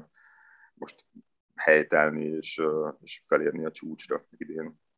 És ez mióta látszódott, hogy az Atlanta képes lehet eljutni a World Series győzelemig? Mert azért kérdezem, mert én négy éve pont őket láttam egy meccsen Washingtonban, és az egy kifejezetten gyenge Atlanta volt néhány évvel ezelőtt még, hogy alakult ez a csapatépítés ilyen jól. Hát főleg a fiatal sztároknak köszönhetően Akunya, a dobók között Mike Soroka, aki tavaly is, meg az idei szezonban is sérült volt, de de ott van például Max Fried és Ian Anderson a dobó rotációban, akik, akik nagyon jól szerepeltek, Ozzy Alvis szintén fiatal játékos, és az egy-két rutinos öreg, gondolom Freddy Freeman biztos játszott már akkor is, amikor, amikor ott volt előtt, több mint tíz éve ott van a Bravesnél, tehát ő most abszolút ilyen csapatkapitány, meghatározó játékos, tehát tavaly ő lett az MVP a szezonnak a Nemzeti Ligában. Hát végigmentek szépen egy ilyen csapatépítési folyamaton, és Hát a kérdésedre válaszolva, én a, a szezon elején, mielőtt elkezdődött a szezon, én Yankees Braves World Series tippeltem, ami hát közben aztán többször elbizonytalanodtam, főleg a sérülése után, meg nagyon rosszul kezdte a Braves a szezont, de azért szerintem lehetett sejteni, hogy nekik nagyon erős, nagyon jól összerakott csapatuk van, jó menedzserrel, és hát nem egyedül vannak így a ligában, szóval tehát rengeteg, rengeteg jó csapat van, és igazából ez kiszámíthatatlan. Ugye a, a baseballban, az MLB-ben 2000 óta nem volt címvédés. És pontosan nem tudom, de ezt az elmúlt 20 szezon szerintem legalább 10 különböző csapat nyerte. Ez is a liga egyik vonzereje. Na beszéljünk erről a bizonyos lockoutról, amiről már többször szó esett. Ugye jelenleg, amikor beszélgetünk így 2021 decemberének vége felé, nincs még megállapodás a játékosok, illetve a liga között a következő évi szerződésre, és ugye általában nem egy éves szerződéseket kötnek, hanem olyan hosszú távú szerződéseket, és elképzelhető, hogy emiatt nem a szokásos időpontban tavasszal kezdődik majd el a liga. Mi ennek az oka, és mi várható ebben az ügyben a, a két fél mit szeretne a tárgyalásokból kihozni? Hát az, hogy mi várható, az teljességgel kiszámíthatatlan. Nem is annyira nyilvánosság előtt zajlanak ezek a viták. Ugye röviden akkor csak, hogy magyarázzuk el a hallgatóknak, hogy mi a különbség a sztrájk, meg mi a különbség a lockout között. Utoljára, amikor elmaradt szezon az MLB-ben, az 1994-ben volt, akkor a játékosok sztrájkoltak, most pedig a, a a munkáltatók, illetve hát ugye nevezhetjük munkáltatónak a csapatokat, meg a csapat tulajdonosokat éltek azzal a lehetőséggel, hogy december 1-én lejárt a kollektív szerződés, amit öt évre kötöttek egyébként. December, azt lehetett tudni, hogy december 1 nem fognak tudni megállapodni, mert itt a, a, a tavalyi Covid-dal sújtott szezon is olyan nehezen tudták elkezdeni, hogy akkor hány meccs legyen, tehát már akkor így kiéleződött a vita a játékos szakszervezetési csapattulajdonosok között rengeteg új dolgot vezettek be kísérleti jelleggel a, a Covid szezonban, aminek egy részét valószínűleg meg akarják majd tartani, és tehát azt lehetett tudni, hogy december 1 nem várható megállapodás. És az is, hogy, hogy utána bekövetkezik ez a lockout, ami azt jelenti, hogy, hogy a, a csapatok zárták ki a játékosokat a, hát mondjuk úgy, hogy a munkavégzés alól. Szóval december 1 -e óta a játékosok nem edzhetnek a csapataikkal, nem lehet senkit átigazolni, közösségi média felületeken nem jelenhetnek meg, egyéni edzéseket folytathatnak. December 1 óta nagyjából teljes csönd van. Azóta nem is nagyon, talán egyszer tárgyalóasztalhoz ültek, de úgy nem nagyon töri magát egyik fél sem, mert annyira messze vannak egymástól az álláspontok, hogy hogy egyelőre még nem engedett senki. Ugye itt Rob Manfred, a liga főbiztosa áll szemben Tony Clark, a játékos szervezetnek, az el, játékos szakszervezetnek az elnökével, mind a ketten nagyon kemény tárgyalópartnerek. Rob Manfred ugye a 30 csapat tulajdonosának az érdekeit védi, Tony Clark pedig a játékosok érdekeit, és egyelőre nem nagyon közelít így a megállapodás irányába a dolog. Itt is furcsa ez az egész lockout, meg az egész pénzvita, mert pont a múlt héten vagy két héttel ezelőtt beszélgettünk arról Danival az Ácsi rovatban, hogy irgalmatlan pénzek vannak az MLB-ben, hihetetlen komoly szerződések köttetnek játékosok és klubok között, nagyon hosszú időre kötik ezeket a szerződéseket, de több száz millió dollárról szólnak. De mi az, ami nem tudnak megállapodni? Tehát mi az, ami, ami most a vitatárgyát képezi? Még több pénzt szeretne az egyik oldal a másiktól? Nyilván? Nem, lehet, ennyi, nem, nem lehet ennyire leegyszerűsíteni, hogy itt nem az van, mint ami az NFL-nél volt, hogy, hogy számokat mondanak, hogy akkor a játékosok hány százalékot kapjanak a, a liga bevételéből, hanem itt, és egyébként nem is a sztárjátékosokról van itt elsősorban szó, hanem a fiatal játékosok érdekét próbálják védeni, a két legfontosabb, amit szeretne a, a játékos szakszervezet, hogy ne hat év után legyen valaki szabadügynök, és legyen szabadon igazolható, hanem öt év után, és egy fiatal játékosnak pedig ne három évet kelljen várnia arra, hogy választott bíróság elé vihesse a bérének az újra tárgyalását, hanem csak két évet, illetve van a, a luxusadó, ugye az MLB az egyetlen profiliga, ahol nincsen fizetési sapka, itt egy luxusadó határ van, ez 210 millió dollár volt tavaly, a játékos szakszervezet ennek az eltörlését szeretné, a, a tulajdonosok pedig ennek a csökkentését 180 millió dollárra, ami ugye nyilván nem elfogadható a játékos szakszervezetnek, és cserébe azt szeretné a, a liga, hogy legyen viszont minimum payroll is, ami eddig nem volt, de hát ez nem feltétlenül oldaná meg a problémákat, csak egy, egy nagyon gyors számít a végére, hogy a Yankees, bár ugyan fölé mehet a 210 millió dollárnak minden csapat, de még a Dodgers és a Yankees is törekszik arra, hogy, hogy, alul, hogy ez alatt maradjanak. És 2005-ben vagy 2006-ban is 210 millió dollárt költött körülbelül a játékosok fizetésére a, a New York Yankees, de azóta nem tudom, a, a 800 millió dollár helyett 5 milliárd dollárt ér a csapat, és hogy ebből a játékosok nem annyira részesültek. És, és még egyszer mondom, hogy nehéz igazságot tenni, nem is kell, majd úgy is kiderül, hogy mi fog történni, de elsősorban nem a sztárjátékosoknak a, a béréről szól ez a tárgyalás, hanem, hanem egy átlag emelő játékosnak. Ugye az átlag fizetés az 4 millió dollár volt, a, a, a liga minimum fizetés az pedig ilyen 570 ezer dollár körül van. Hát igen, nagyon nagy az olló az MLB-ben is, mint sok más profiligában. Gábor, nagyon szépen köszönjük, hogy a rendelkezésünkre álltál, és kellemes készülődést kívánunk 2022-re. Köszönöm szépen, hogy itt lehettem, kellemes ünnepeket, sziasztok! Viszont kívánjuk, köszi! Ácsi. A hét legérdekesebb hírei. Következik az Ácsi rovat az év feltehetőleg utolsó Ácsi rovata. Hát ki tudja, mi történik itt ezen az e, utolsó héten, karácsony napjain, lehet, hogy lesznek olyan történetek, amikről beszélnünk kell jövő héten. Még az is előfordulhat. Elég sok mindent szedtünk össze, elég sok hír írtunk össze, és elég sok hírt szeretnénk kibeszélni, úgyhogy vágjunk is bele, úszással kezdjük. A Nemzetközi Doping ellenes ügynökség a VADA vizsgálatot indított, mert Sun Yang egyszerűen nem bír a végé, vérével. Ugye ő az a kínai úszó, aki által rózsaszín vagy hupililát pisilt, és szanaszét dopingolta magát a vádak szerint, meg összetört doping mintákat, nem voltak hajlandók a versenytársak kezet fogni vele, és hát eltiltották jó sok időre. Háromszoros olimpiai és 11-szeres világbajnoki aranyérmes gyorsúszóról van szó. Február 28-a, tavaly február 28-ától számolják az eltiltását, 24. május 28-án jár le, tehát elvileg még Párizsban ott lehetne, de hogy most nem edzhetne, legalábbis úgy nem, hogy állami edzőtáborban ugye nem Igen. vehet részt. És Egyénileg nem... lemehet az uszodába, de ilyen központi edzéseken nem vehet részt. No, hát ő természetesen megint hallatott magáról, és állítólag egy állami edzőtáborban tréningezett, és ezért megütheti a bokáját, és hogyha újabb eltiltást kap, vagy valamiféle szigorítást, akkor viszont biztos, hogy nem lesz ott Párizsban.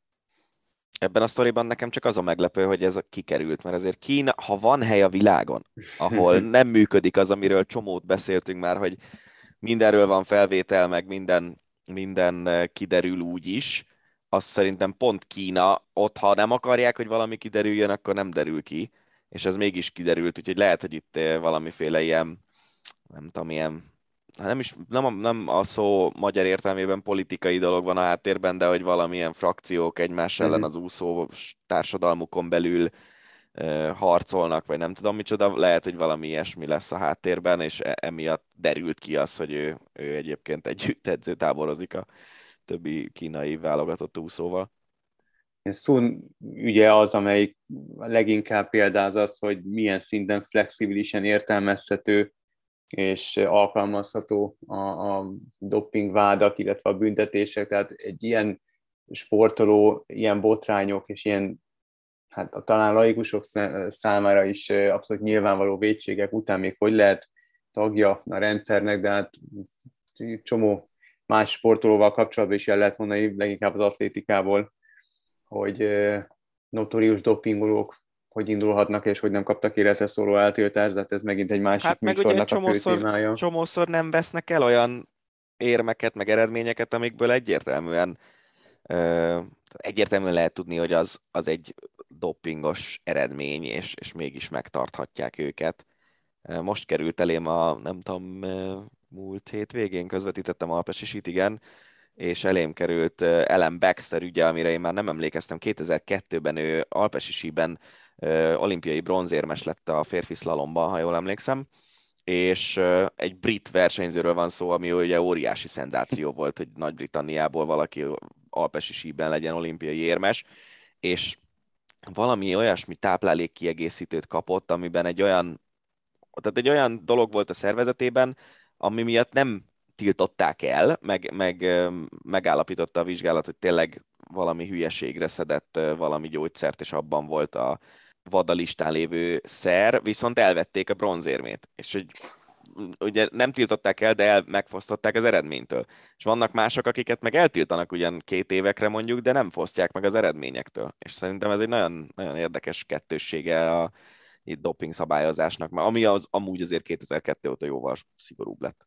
Menjünk tovább az atlétika világába. Fazekas Robert világbajnoki ezüstérmes, Európa bajnok diszkoszvető, ugye, aki az aténi olimpián bukott le dopingvédséggel, az öntőgépes sztori, szívátültetésen esett át, tehát vettem észre ezt a hírt, amely úgy tudjuk hu jelent meg.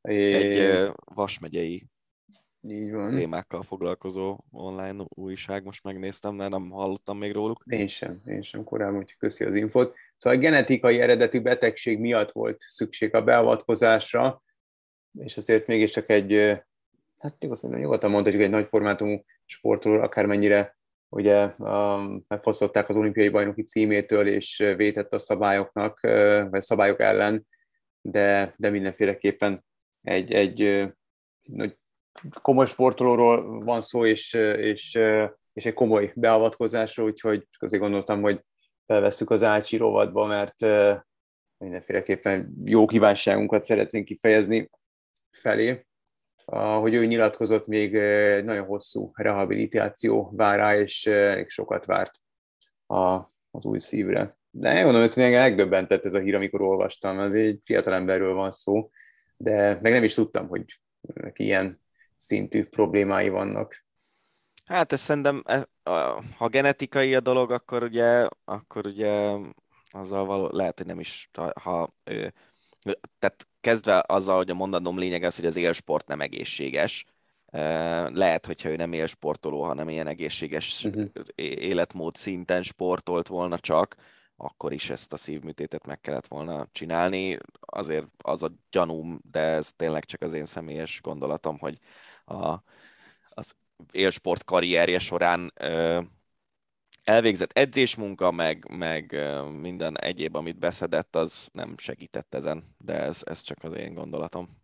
Elérkeztünk a foci rovatig, a foci rovathoz, amíg Dani sielt, addig a Fradi edzőt menesztett. Péter Stöger vette a kalapját és elhagyta az ülőjútat. Én... Ennyi, ugy, ugyanarra mentünk, gondolom igen, legalábbis. Igen, én már amikor megérkezett, amikor kiválasztották, már akkor csodálkoztam, hogy, hogy miért pont ráesett a választás, hiszen komolyabb az, az osztrák ligában um, aratott sikereket leszámítva, igazából komolyabb ligában sikereket nem ért el. É... Az jó kérdés amúgy, hogy az osztrák liga az a magyar fölött áll? Hát figyelj, most nem tudom a Salzburgot elnézve nyilván, de hát az egy kirakat csapat irgalmatlan pénzmennyiséggel, tehát nem biztos, hogy abból kéne kiindulni. Nem tudom, megmondom őszintén, hogy előtte áll az OTP, OTP bankligának, avagy sem. Én, én nem értettem, hogy, hogy miért Péter Stögerre esett a választás, főleg egy olyan karizmatikus és, és, és eredményes szakembert követően, mint, mint Rebrov. A, nagyon sokáig több külföldi sajtóorgánum úgy Gyárdai Pát tartotta befutónak, mint a Fradi új edzőjét, de az biztos, hogy nem ő lesz ami valószínűbb, bár hivatalos bejelentés legalábbis ez ideig nem érkezett, de szinte mindenki biztosra veszi, hogy Stanislav Csercseszov veszi át majd a Fradi irányítását. Ugye ő a, az orosz labdarúgó válogatottnak volt a szövetségi kapitánya. Hát nem tudom, hogy mennyire jön majd be a játékosoknak ez a, az újabb orosz, akármennyire Rebrov hát ukrán volt, de ez a, ez a kemény vonalas, ö, ö, hogy mondják ezt? Despota. Igen, tehát hogy, hogy ez, egy, ez egy, megint egy, egy nagyon szigorú szakember hírében áll, egy Cselcsaszov, és ugyanúgy szigorú és megközelíthetetlen szakember hírében állt Rebrov, akivel a klubvezetők nem jöttek ki igazából jól, mert annyira öntörvényű volt és annyira magának való. Nem tudom, hogy a játékosok mennyire fogják kultiválni Csercseszov módszereit. Ha egyáltalán ezek hasonlóak Rebrov módszereihez, de kiindulva a orosz válogatott szerepléséből kiindulva, az orosz iskolából, a a fizimiskájából, ezek mind velem hát azt meg... mondatják, hogy egy igen szigorú emberről van szó. Igen, amikor ő átvette az orosz szövetségi kapitányi tisztet, akkor tudtommal egy olyan tehát egy tisztogatással kezdett. Én ezt a Kele János Facebook oldalán hmm. olvastam, úgyhogy nem hiszek neki, mert nem szokott uh, nagy hülyeségeket írni uh, ilyen, ilyen elemzésekben tehát ki, kirakott a válogatottból olyan játékosokat, akik azelőtt meghatározó tagjai uh-huh. voltak az orosz válogatottnak. A Stöger igazolás az egy ilyen, hogy mondjam, egy ilyen hangsúly módosítás volt. Kicsit a német modellt próbálták a Fradiban meghonosítani, amiről ugye csomót beszéltünk pont a Herta kapcsán, hogy a sportigazgató szerepe az edző szerepe, és a, a német modellben a sportigazgató szerepe az erősebb. Ebben a kelet-európai modellben inkább az edző szerepe az erősebb, és most kérdés, hogy ez tényleg egy néhány hónap utáni korrekciója ennek a történetnek, de, de valószínűleg igen, mert, mert valószínűleg Csercseszava kelet-európai módszerrel jobban tisztában van, bár egyébként ő játszott német nyelvterületen több helyen is, és valószínűleg emiatt hajnallal meg fogják tudni érteni magukat, aki a sportigazgató a Fradinál, de, de valószínűleg ez egy ilyen visszatérés a Rebrovi úthoz lesz. Hát igen, és a Fradinál ugyebár a lényeg az, hogy nyilván annyira nagyra nyílt az olló, hogy Magyarországon nem hiszem, hogy bármelyik csapat meg tudná szorítani. Hát figyelj, most azért, most azért majdnem a őszi bajnok lett a Kisvárda.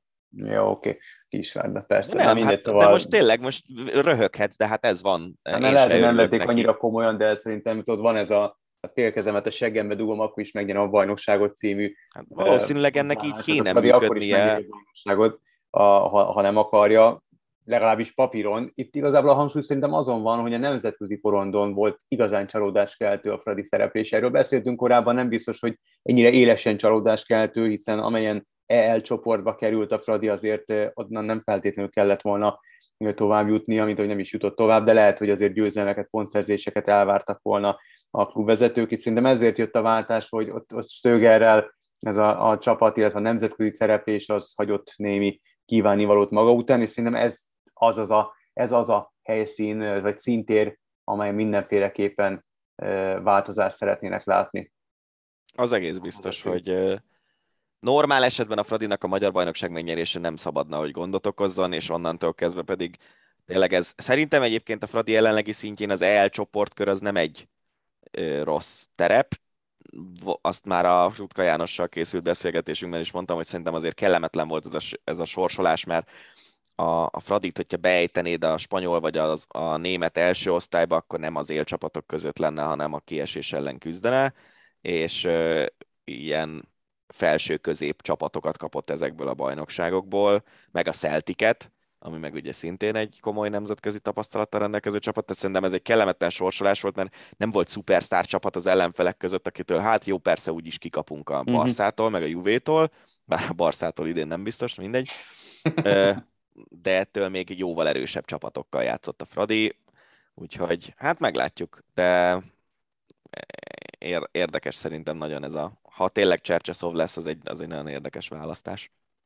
Hát ilyen gondok nincsenek a Bayern München házatáján, hiszen stabil a csapat, stabil az edzői a poszt, és van egy stabil gólvágójuk Robert Lewandowski személyében, aki megdöntött a legendás Gerd Müller gólrekordját, immáron a Bayern lengyel klasszis a csúcs tartom maga 43 góljával, ezt ugye naptári év alatt szerezte, Müller 72-ben 42 gólig jutott.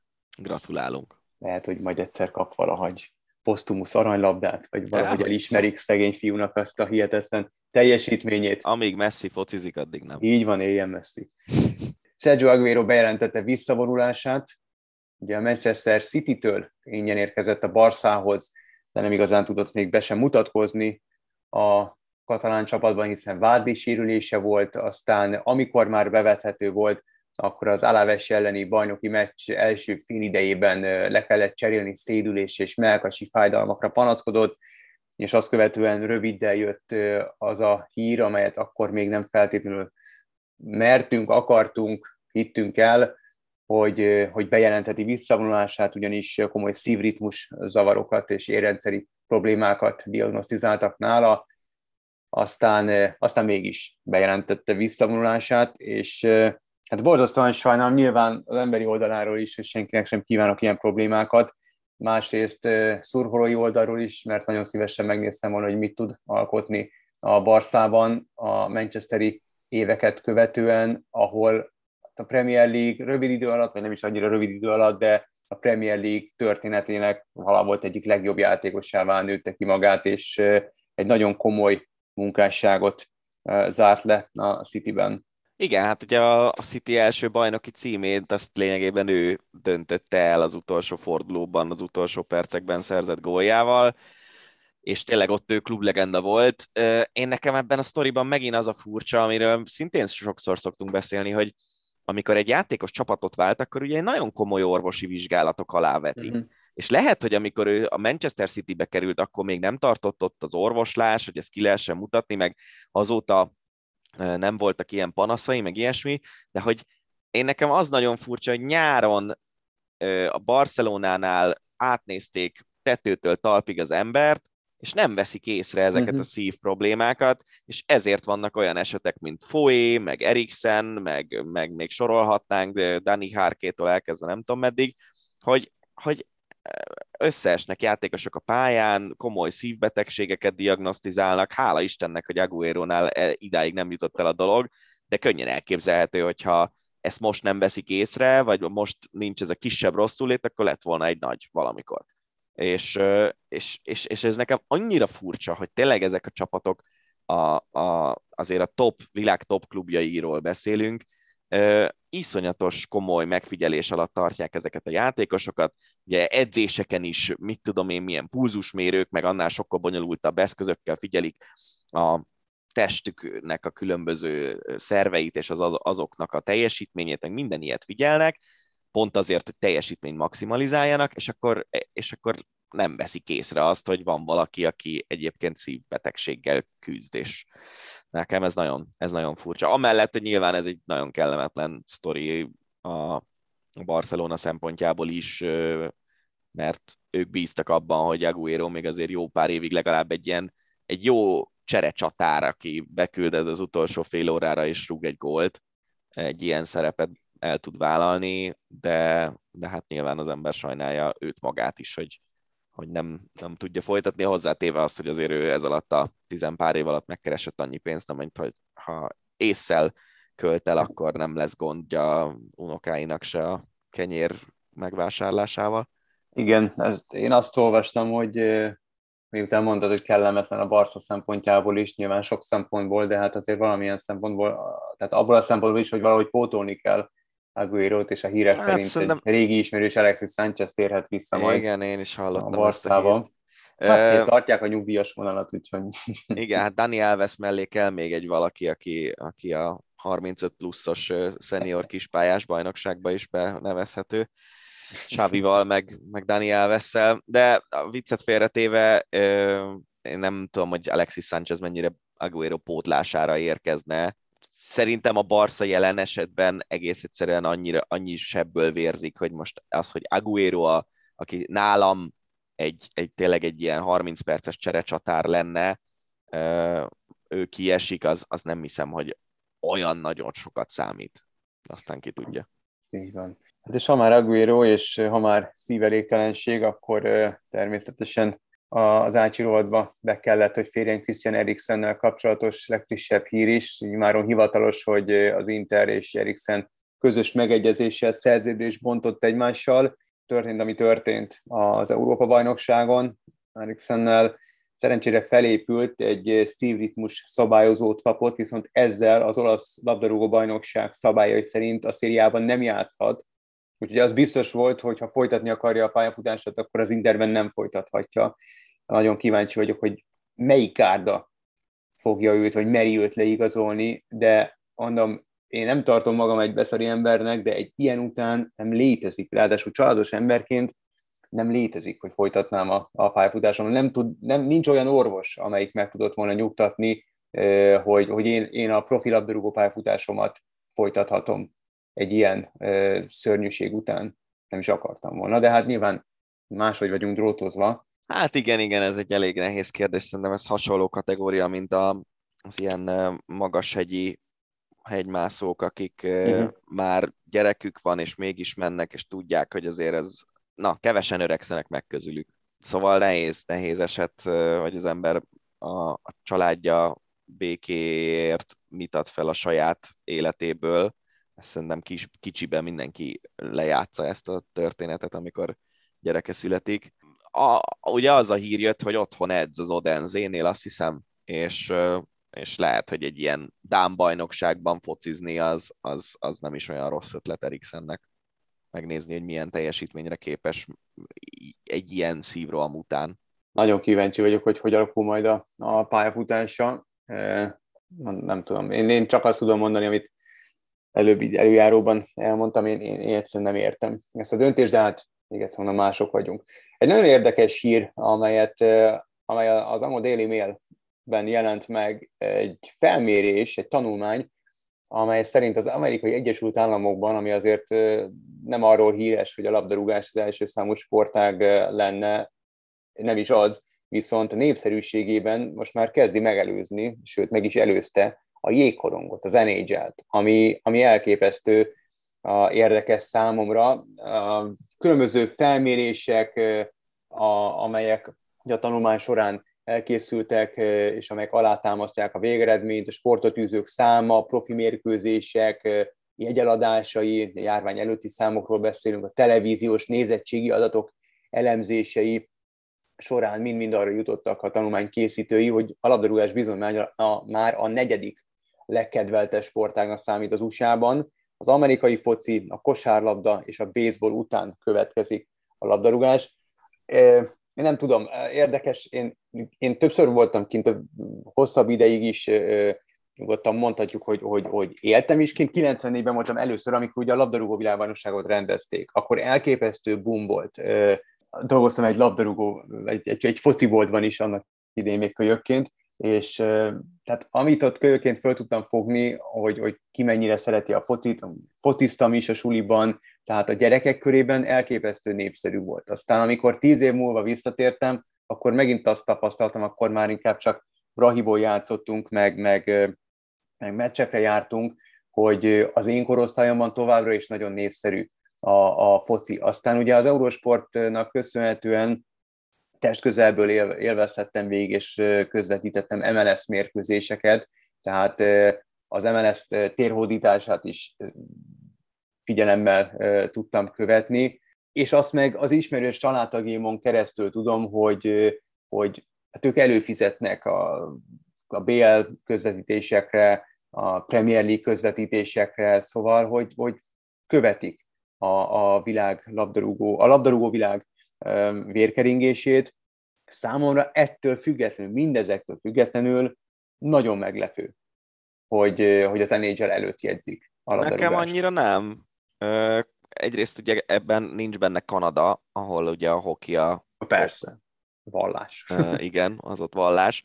És azért, hogyha megnézed a NHL-ben lévő csapatokat, azért a legtöbb az északi város, nem is feltétlenül nagyvárosok, vagy amerikai szinten nem feltétlenül uh-huh. nagyvárosok. Tehát ahol ilyen igazán jó szurkolótábora van szerintem a hokinak, ott vagy jó a csapat évek óta, vagy, vagy egész egyszerűen azért, mert ott tényleg van tél rendesen. És ott, ott az emberek kimennek a lefagyott garázsfeljárójukra, és ott ütögetik a korongot télen.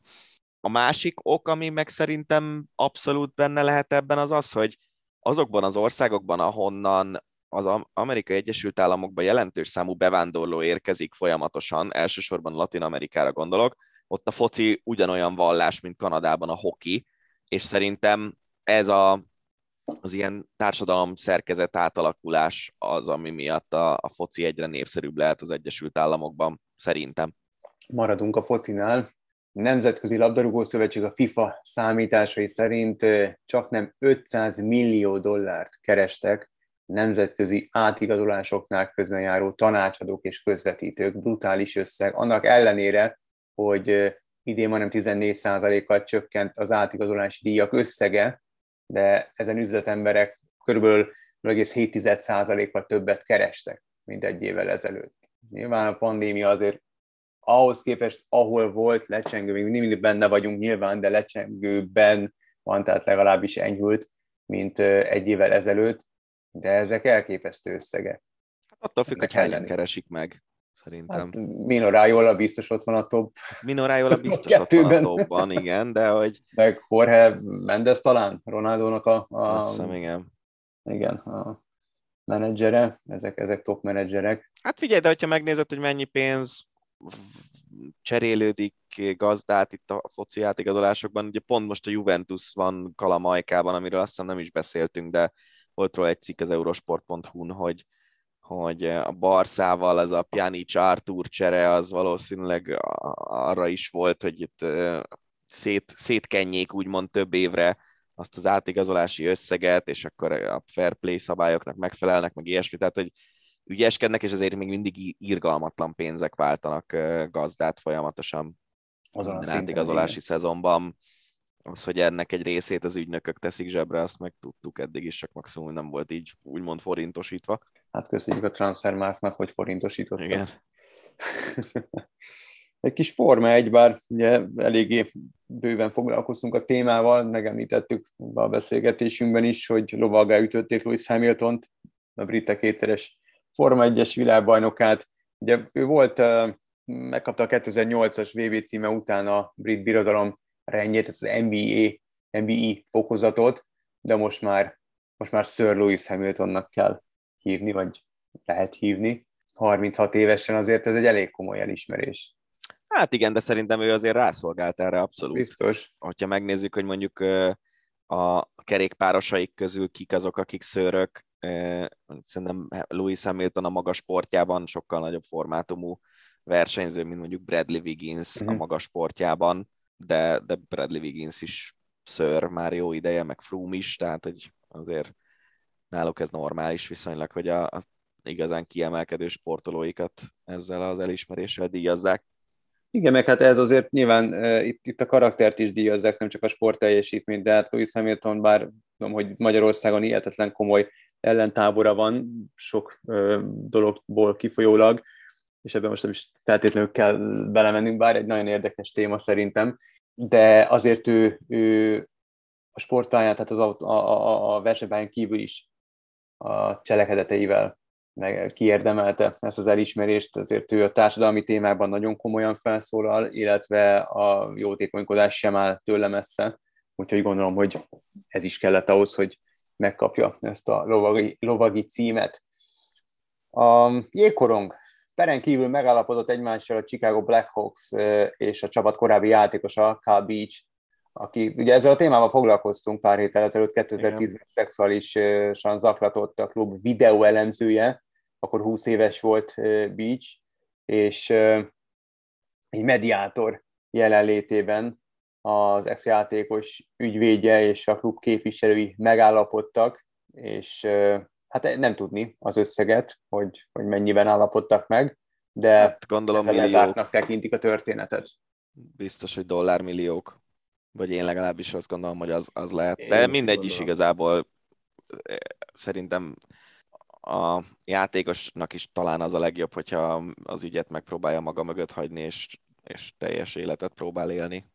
Nagyon, nagyon komoly téma volt, vissza lehet keresni, ez elég, elég részletesen foglalkoztunk a témával. Veszélyben az NHL sztárok olimpiai szereplése a hírek szerint, ugye egyre több a koronavírusos megfertőződés az NHL-ben is, ugye az, az NBA-ben is sorozatosan maradnak el mérkőzések, mert igazából hát ligán belül nyugodtan mondhatjuk, hogy kitört a járvány, tehát most legutóbb pont a, a Cleveland-Atlanta mérkőzést halasztották. Meg öt mert, másikat, de meg öt másikat, nem mert, térünk ki. A hat. Igen, csak ezt nyilván ezt, uh, ezt a csapatot követem igazából a, a leginkább, tehát ott, ott ezért De az NFL-ben is maradt hogy... el meccs, vagy egész pontosan... Brooklyn a... meccse is elmaradt például. Igen. Hát hat, azt hiszem a kezdben hat vagy hét játékos, vagy koronás, vagy, vagy kontakt személy, úgyhogy elég komoly a, a, fertőzés, illetve a Covid helyzet most az NBA-ben, de az NHL-ben is a tervek szerint szünetet tart ugye az NHL a téli olimpia alatt, hogy ott lehessenek az NHL sztárok a, a téli játékokon, viszont január 10-ig van a játékos szövetségnek és a ligának is arra ideje és lehetőség, hogy visszalépjen a szerepléstől, mert a pandémia miatt egyre több mérkőzést kell elhalasztani, és így félő, hogy ugye a februári leállás mellett már nem lehet időben befejezni a szezont. Úgyhogy hát nagyon kíváncsi vagyok, hogy mi lesz a történet vége. Megmondom őszintén, én nagyon szeretném látni az NHL szárokat a téli olimpián. Szerintem mindenki.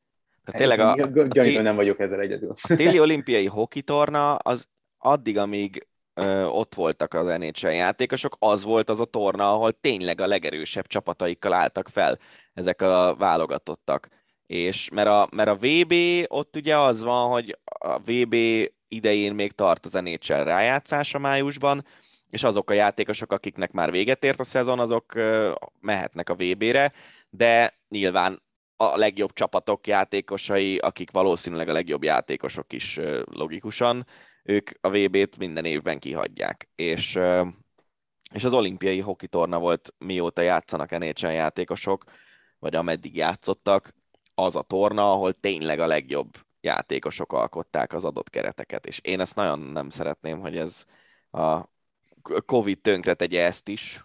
Reméljük, hogy nem fogja.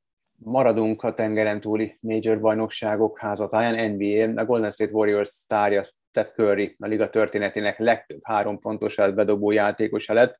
A New York Knicks ellen a sportár mekkájának számító Madison Square Gardenben írta át a történelmet, és előzte meg a allen aki 2973 triplával az addigi csúcstartónak számított. Hát az nem kevés tripla. Nem, és majdnem 500 mérkőzése kevesebbet játszott Curry, mint Ray tehát egészen brutális, hogy milyen rövid idő alatt érte el ezt a csúcsot, és hát nyilván tudod, a, a, a rekord megdöntését követően ezek a nagy megmondó emberek, mint Stephen A. Smith, nem tudom, hogy az ő munkásságát mennyire követed, rögtön tudod, előjönnek ezzel, hogy hát akkor most köri a gót, és, és már előrébb kell jegyezni, mint, mint LeBron James-t, a, a, az új éra, Michael Jordan utáni éra legjobbját, és, és a valaha volt. Tehát, hogy, hogy jönnek elő ezek a, a baromságokkal, hogy amit egyszerűen nyilván el kell adni az adást, és itt el kell generálni a nézők és a hallgatók között, és lám elérik, mert én is rögtön beszélek róla, és, és bekerül a rovadba is. Steph Curry egy elképesztő játékos, egy korszakos zsenia, valaha volt legjobb dobó, de, de hogy olyan korszakos egyéniség, korszakos egyéniség ő is, de hogy Michael Jordan mellett, vagy, vagy LeBron James előtt jegyezzék Steph Curry, tehát hogy Kobe Bryant előtt, tehát hogy ezek ilyen nonsensek, hogy, hogy elképesztő, hogy miért kell túlzásba esni minden ilyen hír hallatán, miért nem lehet csak a helyén kezelni, hogy van egy korszakos rekord, amely a Steph Curry fényévekkel korábban átírt, mint, mint, mint bárki, és, és olyan dolgot tett le az asztalra, amit valószínűleg soha senki nem fog, bár ne, soha nem mond azt, hogy soha, de jó ideig senki a közelébe nem kerülne majd. Nem tudom, hogy miért kell átesni a ló túlsó oldalára. Hát azért, mert tényleg ez az, ami, ez az, ami a hírekben tartja az embert, hogyha mindebben átesik a ló túloldalára.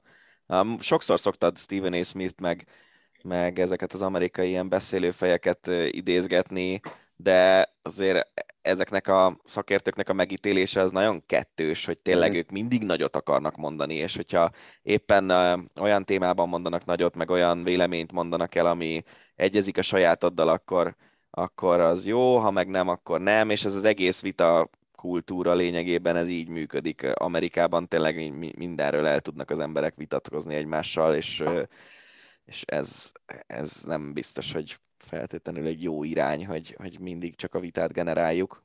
Én nagyon szeretek vitatkozni, látod? Tehát én, Tudom.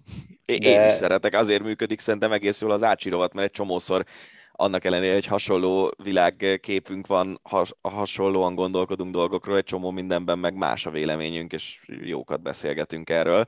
Csak szerintem más az, hogyha azért mondasz valamit, hogy vitát generálj, meg más az, hogy egyébként mondasz valamit, és, és más meg nem ért egyet ezzel. Mm-hmm. Ez abszolút így van. Na, hát maradunk az NBA-nél, számomra egy, egy olyan hír, ami elég keményen kiverte a biztosítékot. Kyrie Irving, a Brooklyn Nets kosárlabdázója visszatérhet csapat hivatalos bejelentést tett, és ezek szerint ugye annak ellenére, hogy Irving továbbra sem hajlandó beoltatni magát, és New York államban kötelező az oltás továbbra is a sporteseményekhez, sportolóknak, itt csak az idegenbeli meccseken léphet majd pályára, de hát annyira kidőlt mindenki a Brooklynból, hogy muszáj voltak Irvinghez nyúlni és reaktiválni, úgyhogy most belépett a Covid protokollba, és amikor tisztázzák, akkor pályára léphet majd, és részt vehet az edzéseken is. Hát nem tudom, hogy igazából sikerült szerintem segget csinálni a net vezetőségének a, a szájából, és, és borzasztó rossz üzenete van ennek, de, de hát nyilván ez megint csak egy vélemény. Nem állnak jól az a dolog? De hát, vezetik a keleti konferenciát. Hát akkor meg minek? Hát mert két és fél meccsre van tőlük a Cleveland, és szerintem rettegnek. Biztosan. Az a Cleveland, ahol a fél csapat covidos. Ja, igen. Na mindegy, szerintem ez, ez, ezek nagyon-nagyon érdekes kérdések, és szerintem ezek tényleg ilyen, ilyen mindenféle dolgon túlmutató kérdések, hogy Pintér Laci mondta hétvégén, hogy a, van egy osztrák snowboard crossos talán, azt hiszem, vagy, vagy valamilyen uh-huh. olyan igen, téli sportoló, igen, igen, aki vagy freestyle vagy, vagy snowboard, aki nem hajlandó beoltatni magát, és el, ezért egyetlen egy világkupa versenyen indulhat el az olimpiáig, két helyszínre mehetne be a jelenlegi beutazási szabályok alapján, de a második az már viszonylag közel van az olimpiához, és mivel ő oltatlanul megy Kínába, azért három hetet kell karanténban töltenie Igen. az olimpia előtt, és ez is számomra ilyen teljesen értetetlen, hogy én azt értem, hogy neked van valami meggyőződésed az oltással kapcsolatban, nem értek egyet vele feltétlenül, de oké, okay, legyen. De hogy a sportolói pályafutásodat, amire föltetted az életedet, azt igen-igen aktívan akadályozza ez a meggyőződés, és mégsem változtatsz a dolgon, ez számomra nagyon furcsa. Ez, én ez, ezzel nem tudok mit kezdeni. Ugyanez egyébként Irving is, hogy, hogy ő nem tudom, hogy most végül pénzügyileg hogy állapodtak meg. Hogy... Nem kap, nem kap pénzt. Na, tehát nem kap pénzt. Jó, nyilván nincs is el szüksége, tehát eddig is azért keresett sokat. Én, hogy mondjam, tehát egy egyéni sportolónál abszolút nem értek egyet én sem azzal, hogy nem hajlandó magát beoltatni, de ez nyilván ez valami mellett leteszed a, a voksodat, vagy valami ellen leteszed a voksodat. Viszont csapatjátékosként, úgy, hogy te, és itt most kifejezetten Irvingre gondolok, te komoly um, lobby tevékenységet folytatta a játékostársak esetében, hogy igazoljanak oda, ahol te játszol, hogy világverő csapatot hozzanak létre, és utána fogod magad, és azt mondod, tudod, még szarok rá, én nem oltatom be magam, és, és élem az életemet, és közben próbálom magam edukálni a, a, a, a Covid helyzetről, meg, a, meg a, az oltásról, a, nem tudom, Yahoo-ról, meg a Google-ről, meg az anyám kínja honnan, tehát szerintem ez az, ami, ami egészen döbbenetes. És itt most tényleg nyilván vannak Kyrie Irving rajongók, senkit nem akarok megbántani. Az ácsirolatban az a jó, hogy, hogy mindketten elmondhatjuk kvázi szofisztikális stílusban, de, de mindentől függetlenül a saját véleményünket. Ez az én saját privát véleményem. Én, mint csapatjátékos, tehát csapatjátékosok esetében egyszerűen ezt, ezt fel nem foghatom. Ez olyan fokú önzőség, hogy az egészen elképesztő. Az egyéni sportolók tekintetében sem tudom megérteni, nyilván most majdnem, számom, majdnem kicsúszott valami a számom, amit nem szerettem volna, és segít akarok megbántani, hogy itt, itt abban is hagyom itt az okfejtést, nem értem. Egyszerűen nem értem, tényleg, hogyha százszor születnék, akkor sem érteném meg ezt. Igen, és ugye ez egy olyan luxus Irving esetében, amit ő megtehet, de a keret 12. tagja az biztos, hogy nem bohóckodhatna el ezzel. Igen, igen. De hát a végén látod, ő nyer, mert hát idegenbeli meccseken, hogyha éppen nem a Torontóhoz utaznak, akkor, no, majd jól akkor pályára lépett, úgyhogy... Jól kifütyülik azok, akik nem értenek egyet vele. Amerikában hát, ennek megvan a pont a ketté osztott polarizált társadalom miatt Amerikában meg lesz ennek a... Igen, de megmondom őszintén, akármennyire nem értek egyet a döntésével, tehát azt nem kívánom neki, hogy megbetegedjen, ugyanakkor nyilván miután voltatlan, ezért védtelen is, tehát bőven benne van a pakliban, hogy valamit benyel, ami akár végzetes is lehet. Tehát, hogy itt azért a történet erről is szól, úgyhogy... Hát igen, nagyon erre kíváncsi. ugye nagyon kicsi az esély, mert egy sportos, e, elvileg egészséges 30 körüli férfi nagyon kicsi eséllyel hal bele ebbe a vírusba, még a nem tudom milyen legszemetebb variánsába is, de igen, én, én se értem, hát hogy... Igen, de hát számtalan olyan hír érkezik, hogy nézd meg, Joshua Kimi, Mi van tüdő károsodás, és ki tudja, mikor tud ismételten pályára lépni, ki tudja, mennyi időt vesz igénybe a rehabilitáció, hogy marad-e bármi olyan szövődmény, ami befolyásolja majd nem csak a sportpályafutását, de a további életét. Tehát, Arra hogy... kíváncsi leszek, hogy egy ilyen esetben utólag mondja azt egy Joshua Kimmich, hogy hülye voltam. Ő mondta, ő mondta. Amúgy. Mondta? Ő mondta, ő nyilatkozott, hogy, hogy ő nagyon féltett az oltást, amikor nem tudom, miért nem kérdezett hozzáértő embereket, vagy miért nem edukálta magát, vagy kért segítséget, mert azért egy ilyen szintű profi csapatnál, mint a Bayern, vagy a Barca, vagy, vagy bármelyik ilyen, ilyen elit klub, ott azért nyilván odafigyelnek a játékosok lelki világára is, hát nem tudom, hogy miért nem kért ebéli segítséget, vagy ezzel kapcsolatban segítséget, de hogy megbánta abszolút a döntését, ezt lenyilatkozta. Uh-huh. Úgyhogy hát remélem, hogy ő is felgyógyul, és, és mindenféle már szövődmény nélkül folytatni tudja az életét és a pályafutását, és nagyon remélem, hogy nyilván Kyrie Irvinget, bár nem értek egyet a döntésével, is elkerülik majd a, a bal szerencsés szituációk. Maradunk még egy gondolat erejéig az NBA-nél, 264 ezer dollárért, 86 millió forintért kelt el egy aukción az a jegy, amelyel az NBA uh, valaha volt legnagyobb játékos, a Michael Jordannek a 84-es bemutatkozó alapszakasz mérkőzésére be lehetett jutni. Hülyének ja, Imádom megéri, ezeket nem? a műgyűjtőket. Nagyon vicces. Ja. Tenisz, Szerbiában Novák Djokovic bélyeget adtak ki, az első sportoló az országban, aki bélyegre került. Ácsi rovat 2041. december 20, valaki 86 millió forintot fizetett egy Novák Gyokovicsos bélyegért Szerbiában. Így van. No, egy kerékpárhír, uh, erről nem beszéltünk múltkor, mert hogy nem volt biztos, és mondtad, hogy hú, ezt ne rakjuk még bele, mert ki tudja, hogy mi lesz, de most már biztos, Peák Barna belga Virtu csapathoz igazolt. Uh, Mondd a... szépen a nevét. Nem, azt te voltad kimondani, mert te vagy a kerékpár kommentátor, úgyhogy megadom a szót. Intermarché uh, Vanti Gober Materio Gyönyörű. a csapat neve. Vantinak szoktuk becézni, mert évek óta Vanti az állandó szponzor. Ja, hát meg pláne igen.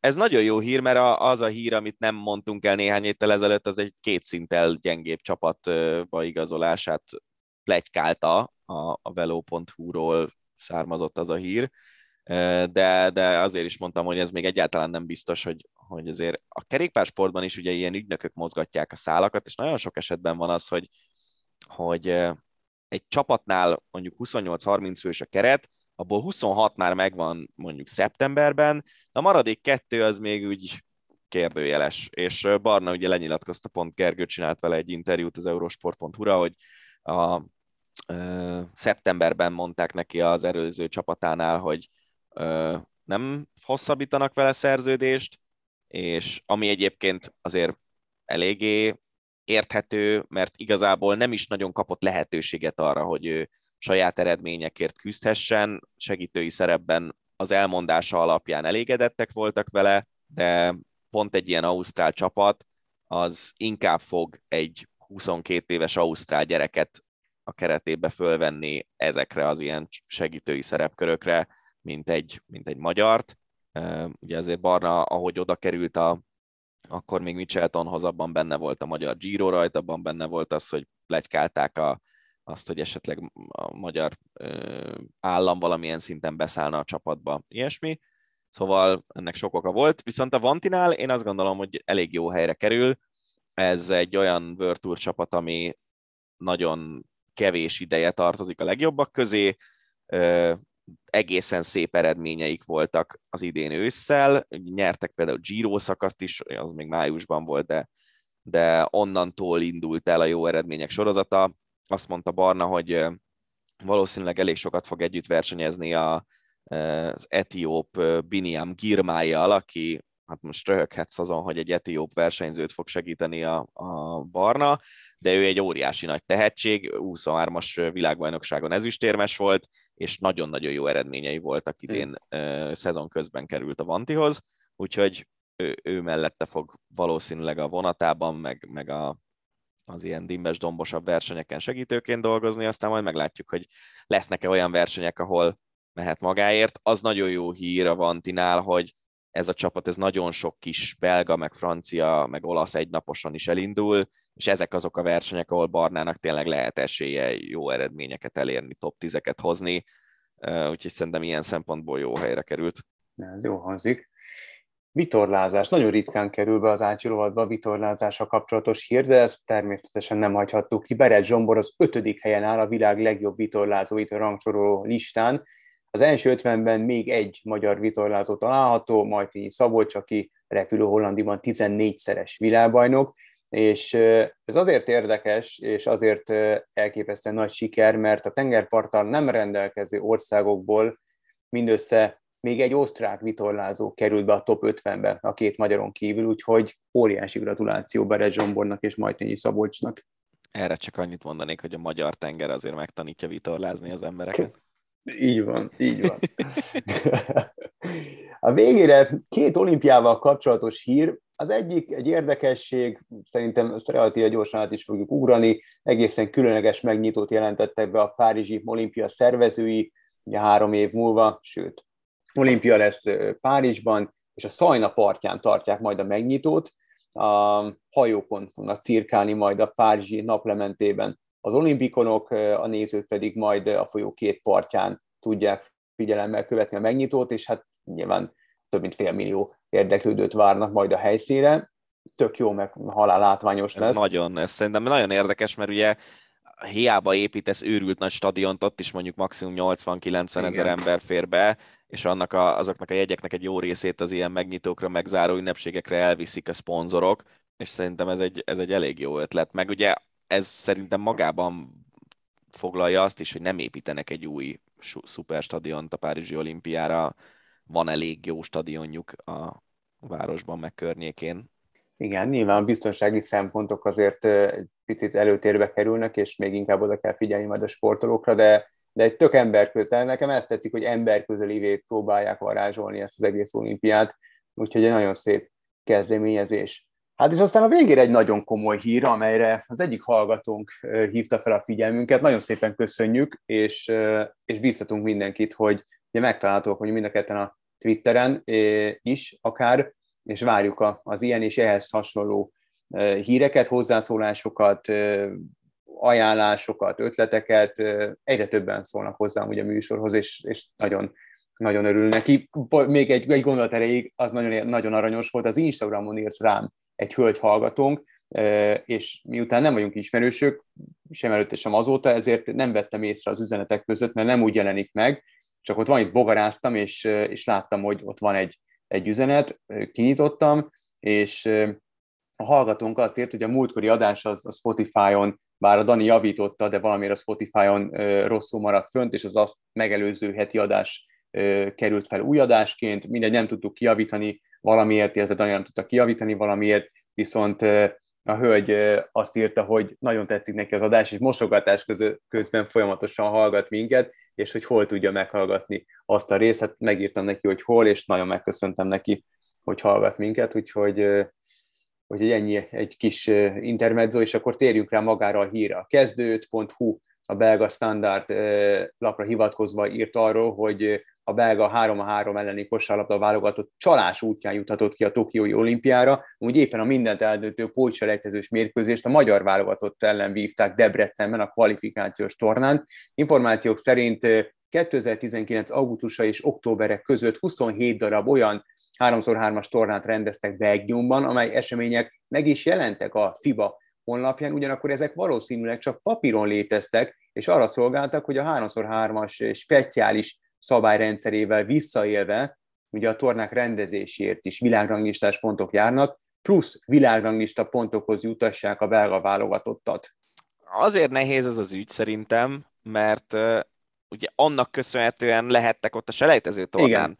Hogy, hogy ezeket a világranglista pontokat begyűjtötték, viszont a selejtező tornán meg már nem annak köszönhetően verték meg a magyarokat, meg az olimpián nem annak köszönhetően lettek negyedikek, hogy, Igen, hogy, a, hogy a világranglista pontokkal ügyeskedtek, hanem a játéktudásuknak köszönhetően. Tehát én lehet, hogy ez így van, és ha így van, akkor a szövetséget én elég rendesen megbüntetném, viszont, viszont nyilvánvalóan azóta ez a csapat bizonyította, hogy igenis helye volt az olimpián.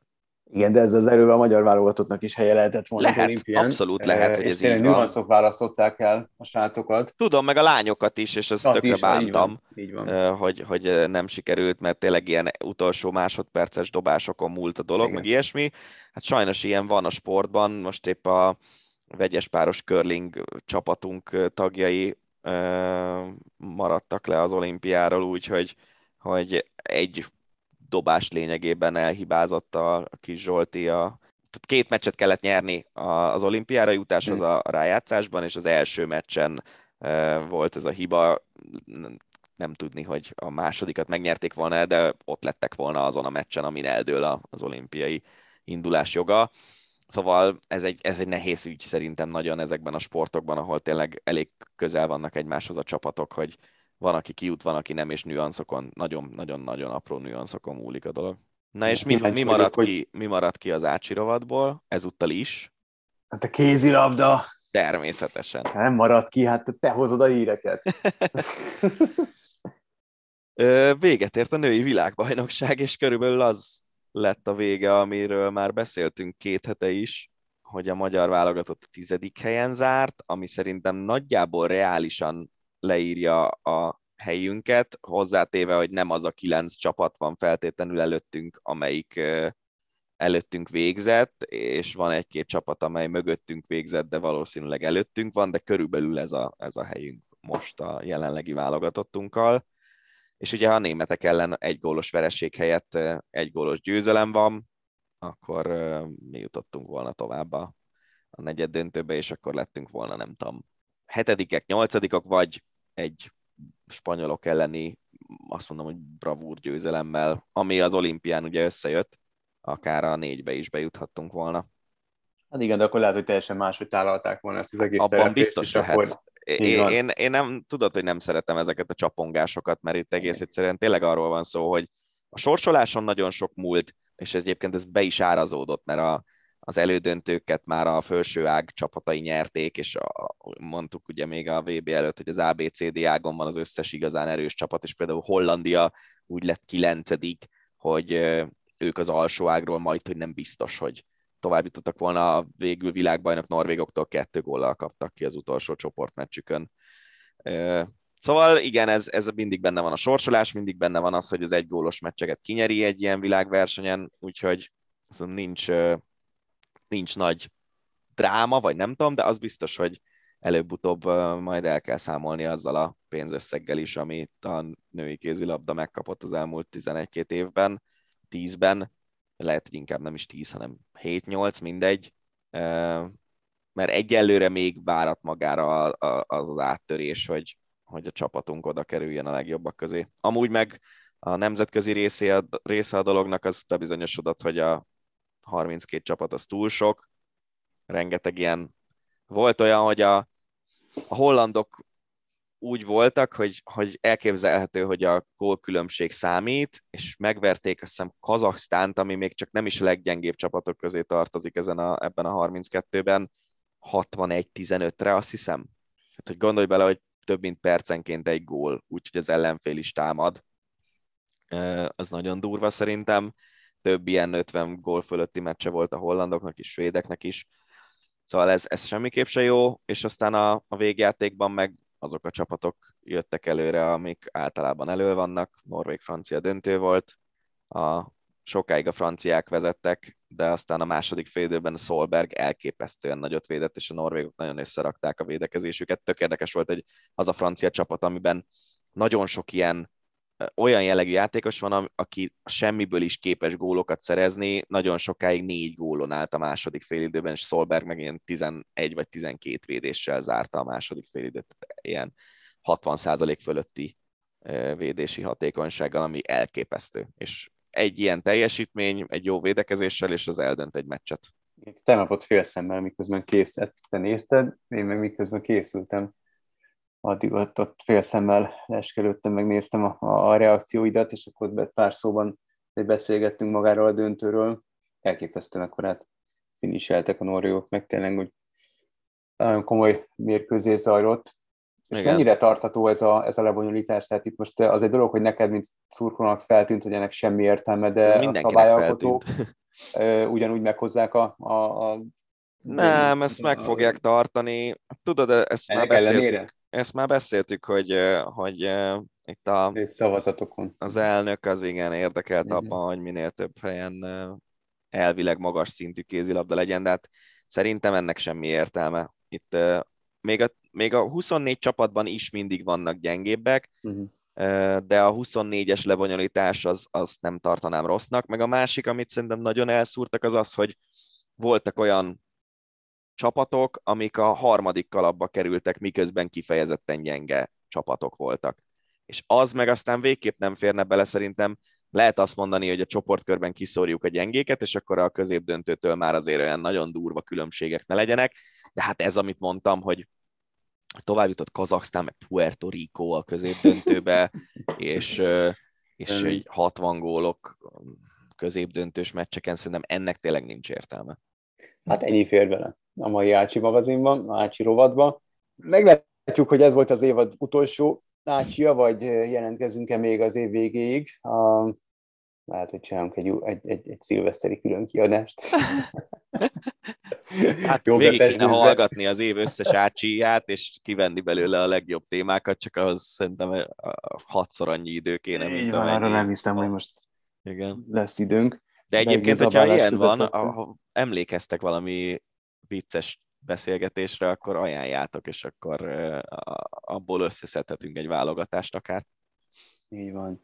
Úgyhogy eljött a búcsú ideje. Ha nem lesz Ácsi a elkövetkezendő napokban, hetekben, akkor nagyon szépen köszönjük az egész éves figyelmeteket, és remélhetőleg hozzá tudtunk járulni ahhoz, hogy élvezetes pillanataitok legyenek, amikor hallgatjátok a podcastet.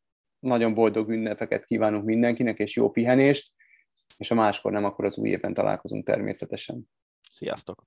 Sziasztok! Ez volt a Hosszabbítás, az Eurosport podcastje. A műsor témáiról bővebben is olvashattok honlapunkon az eurosport.hu.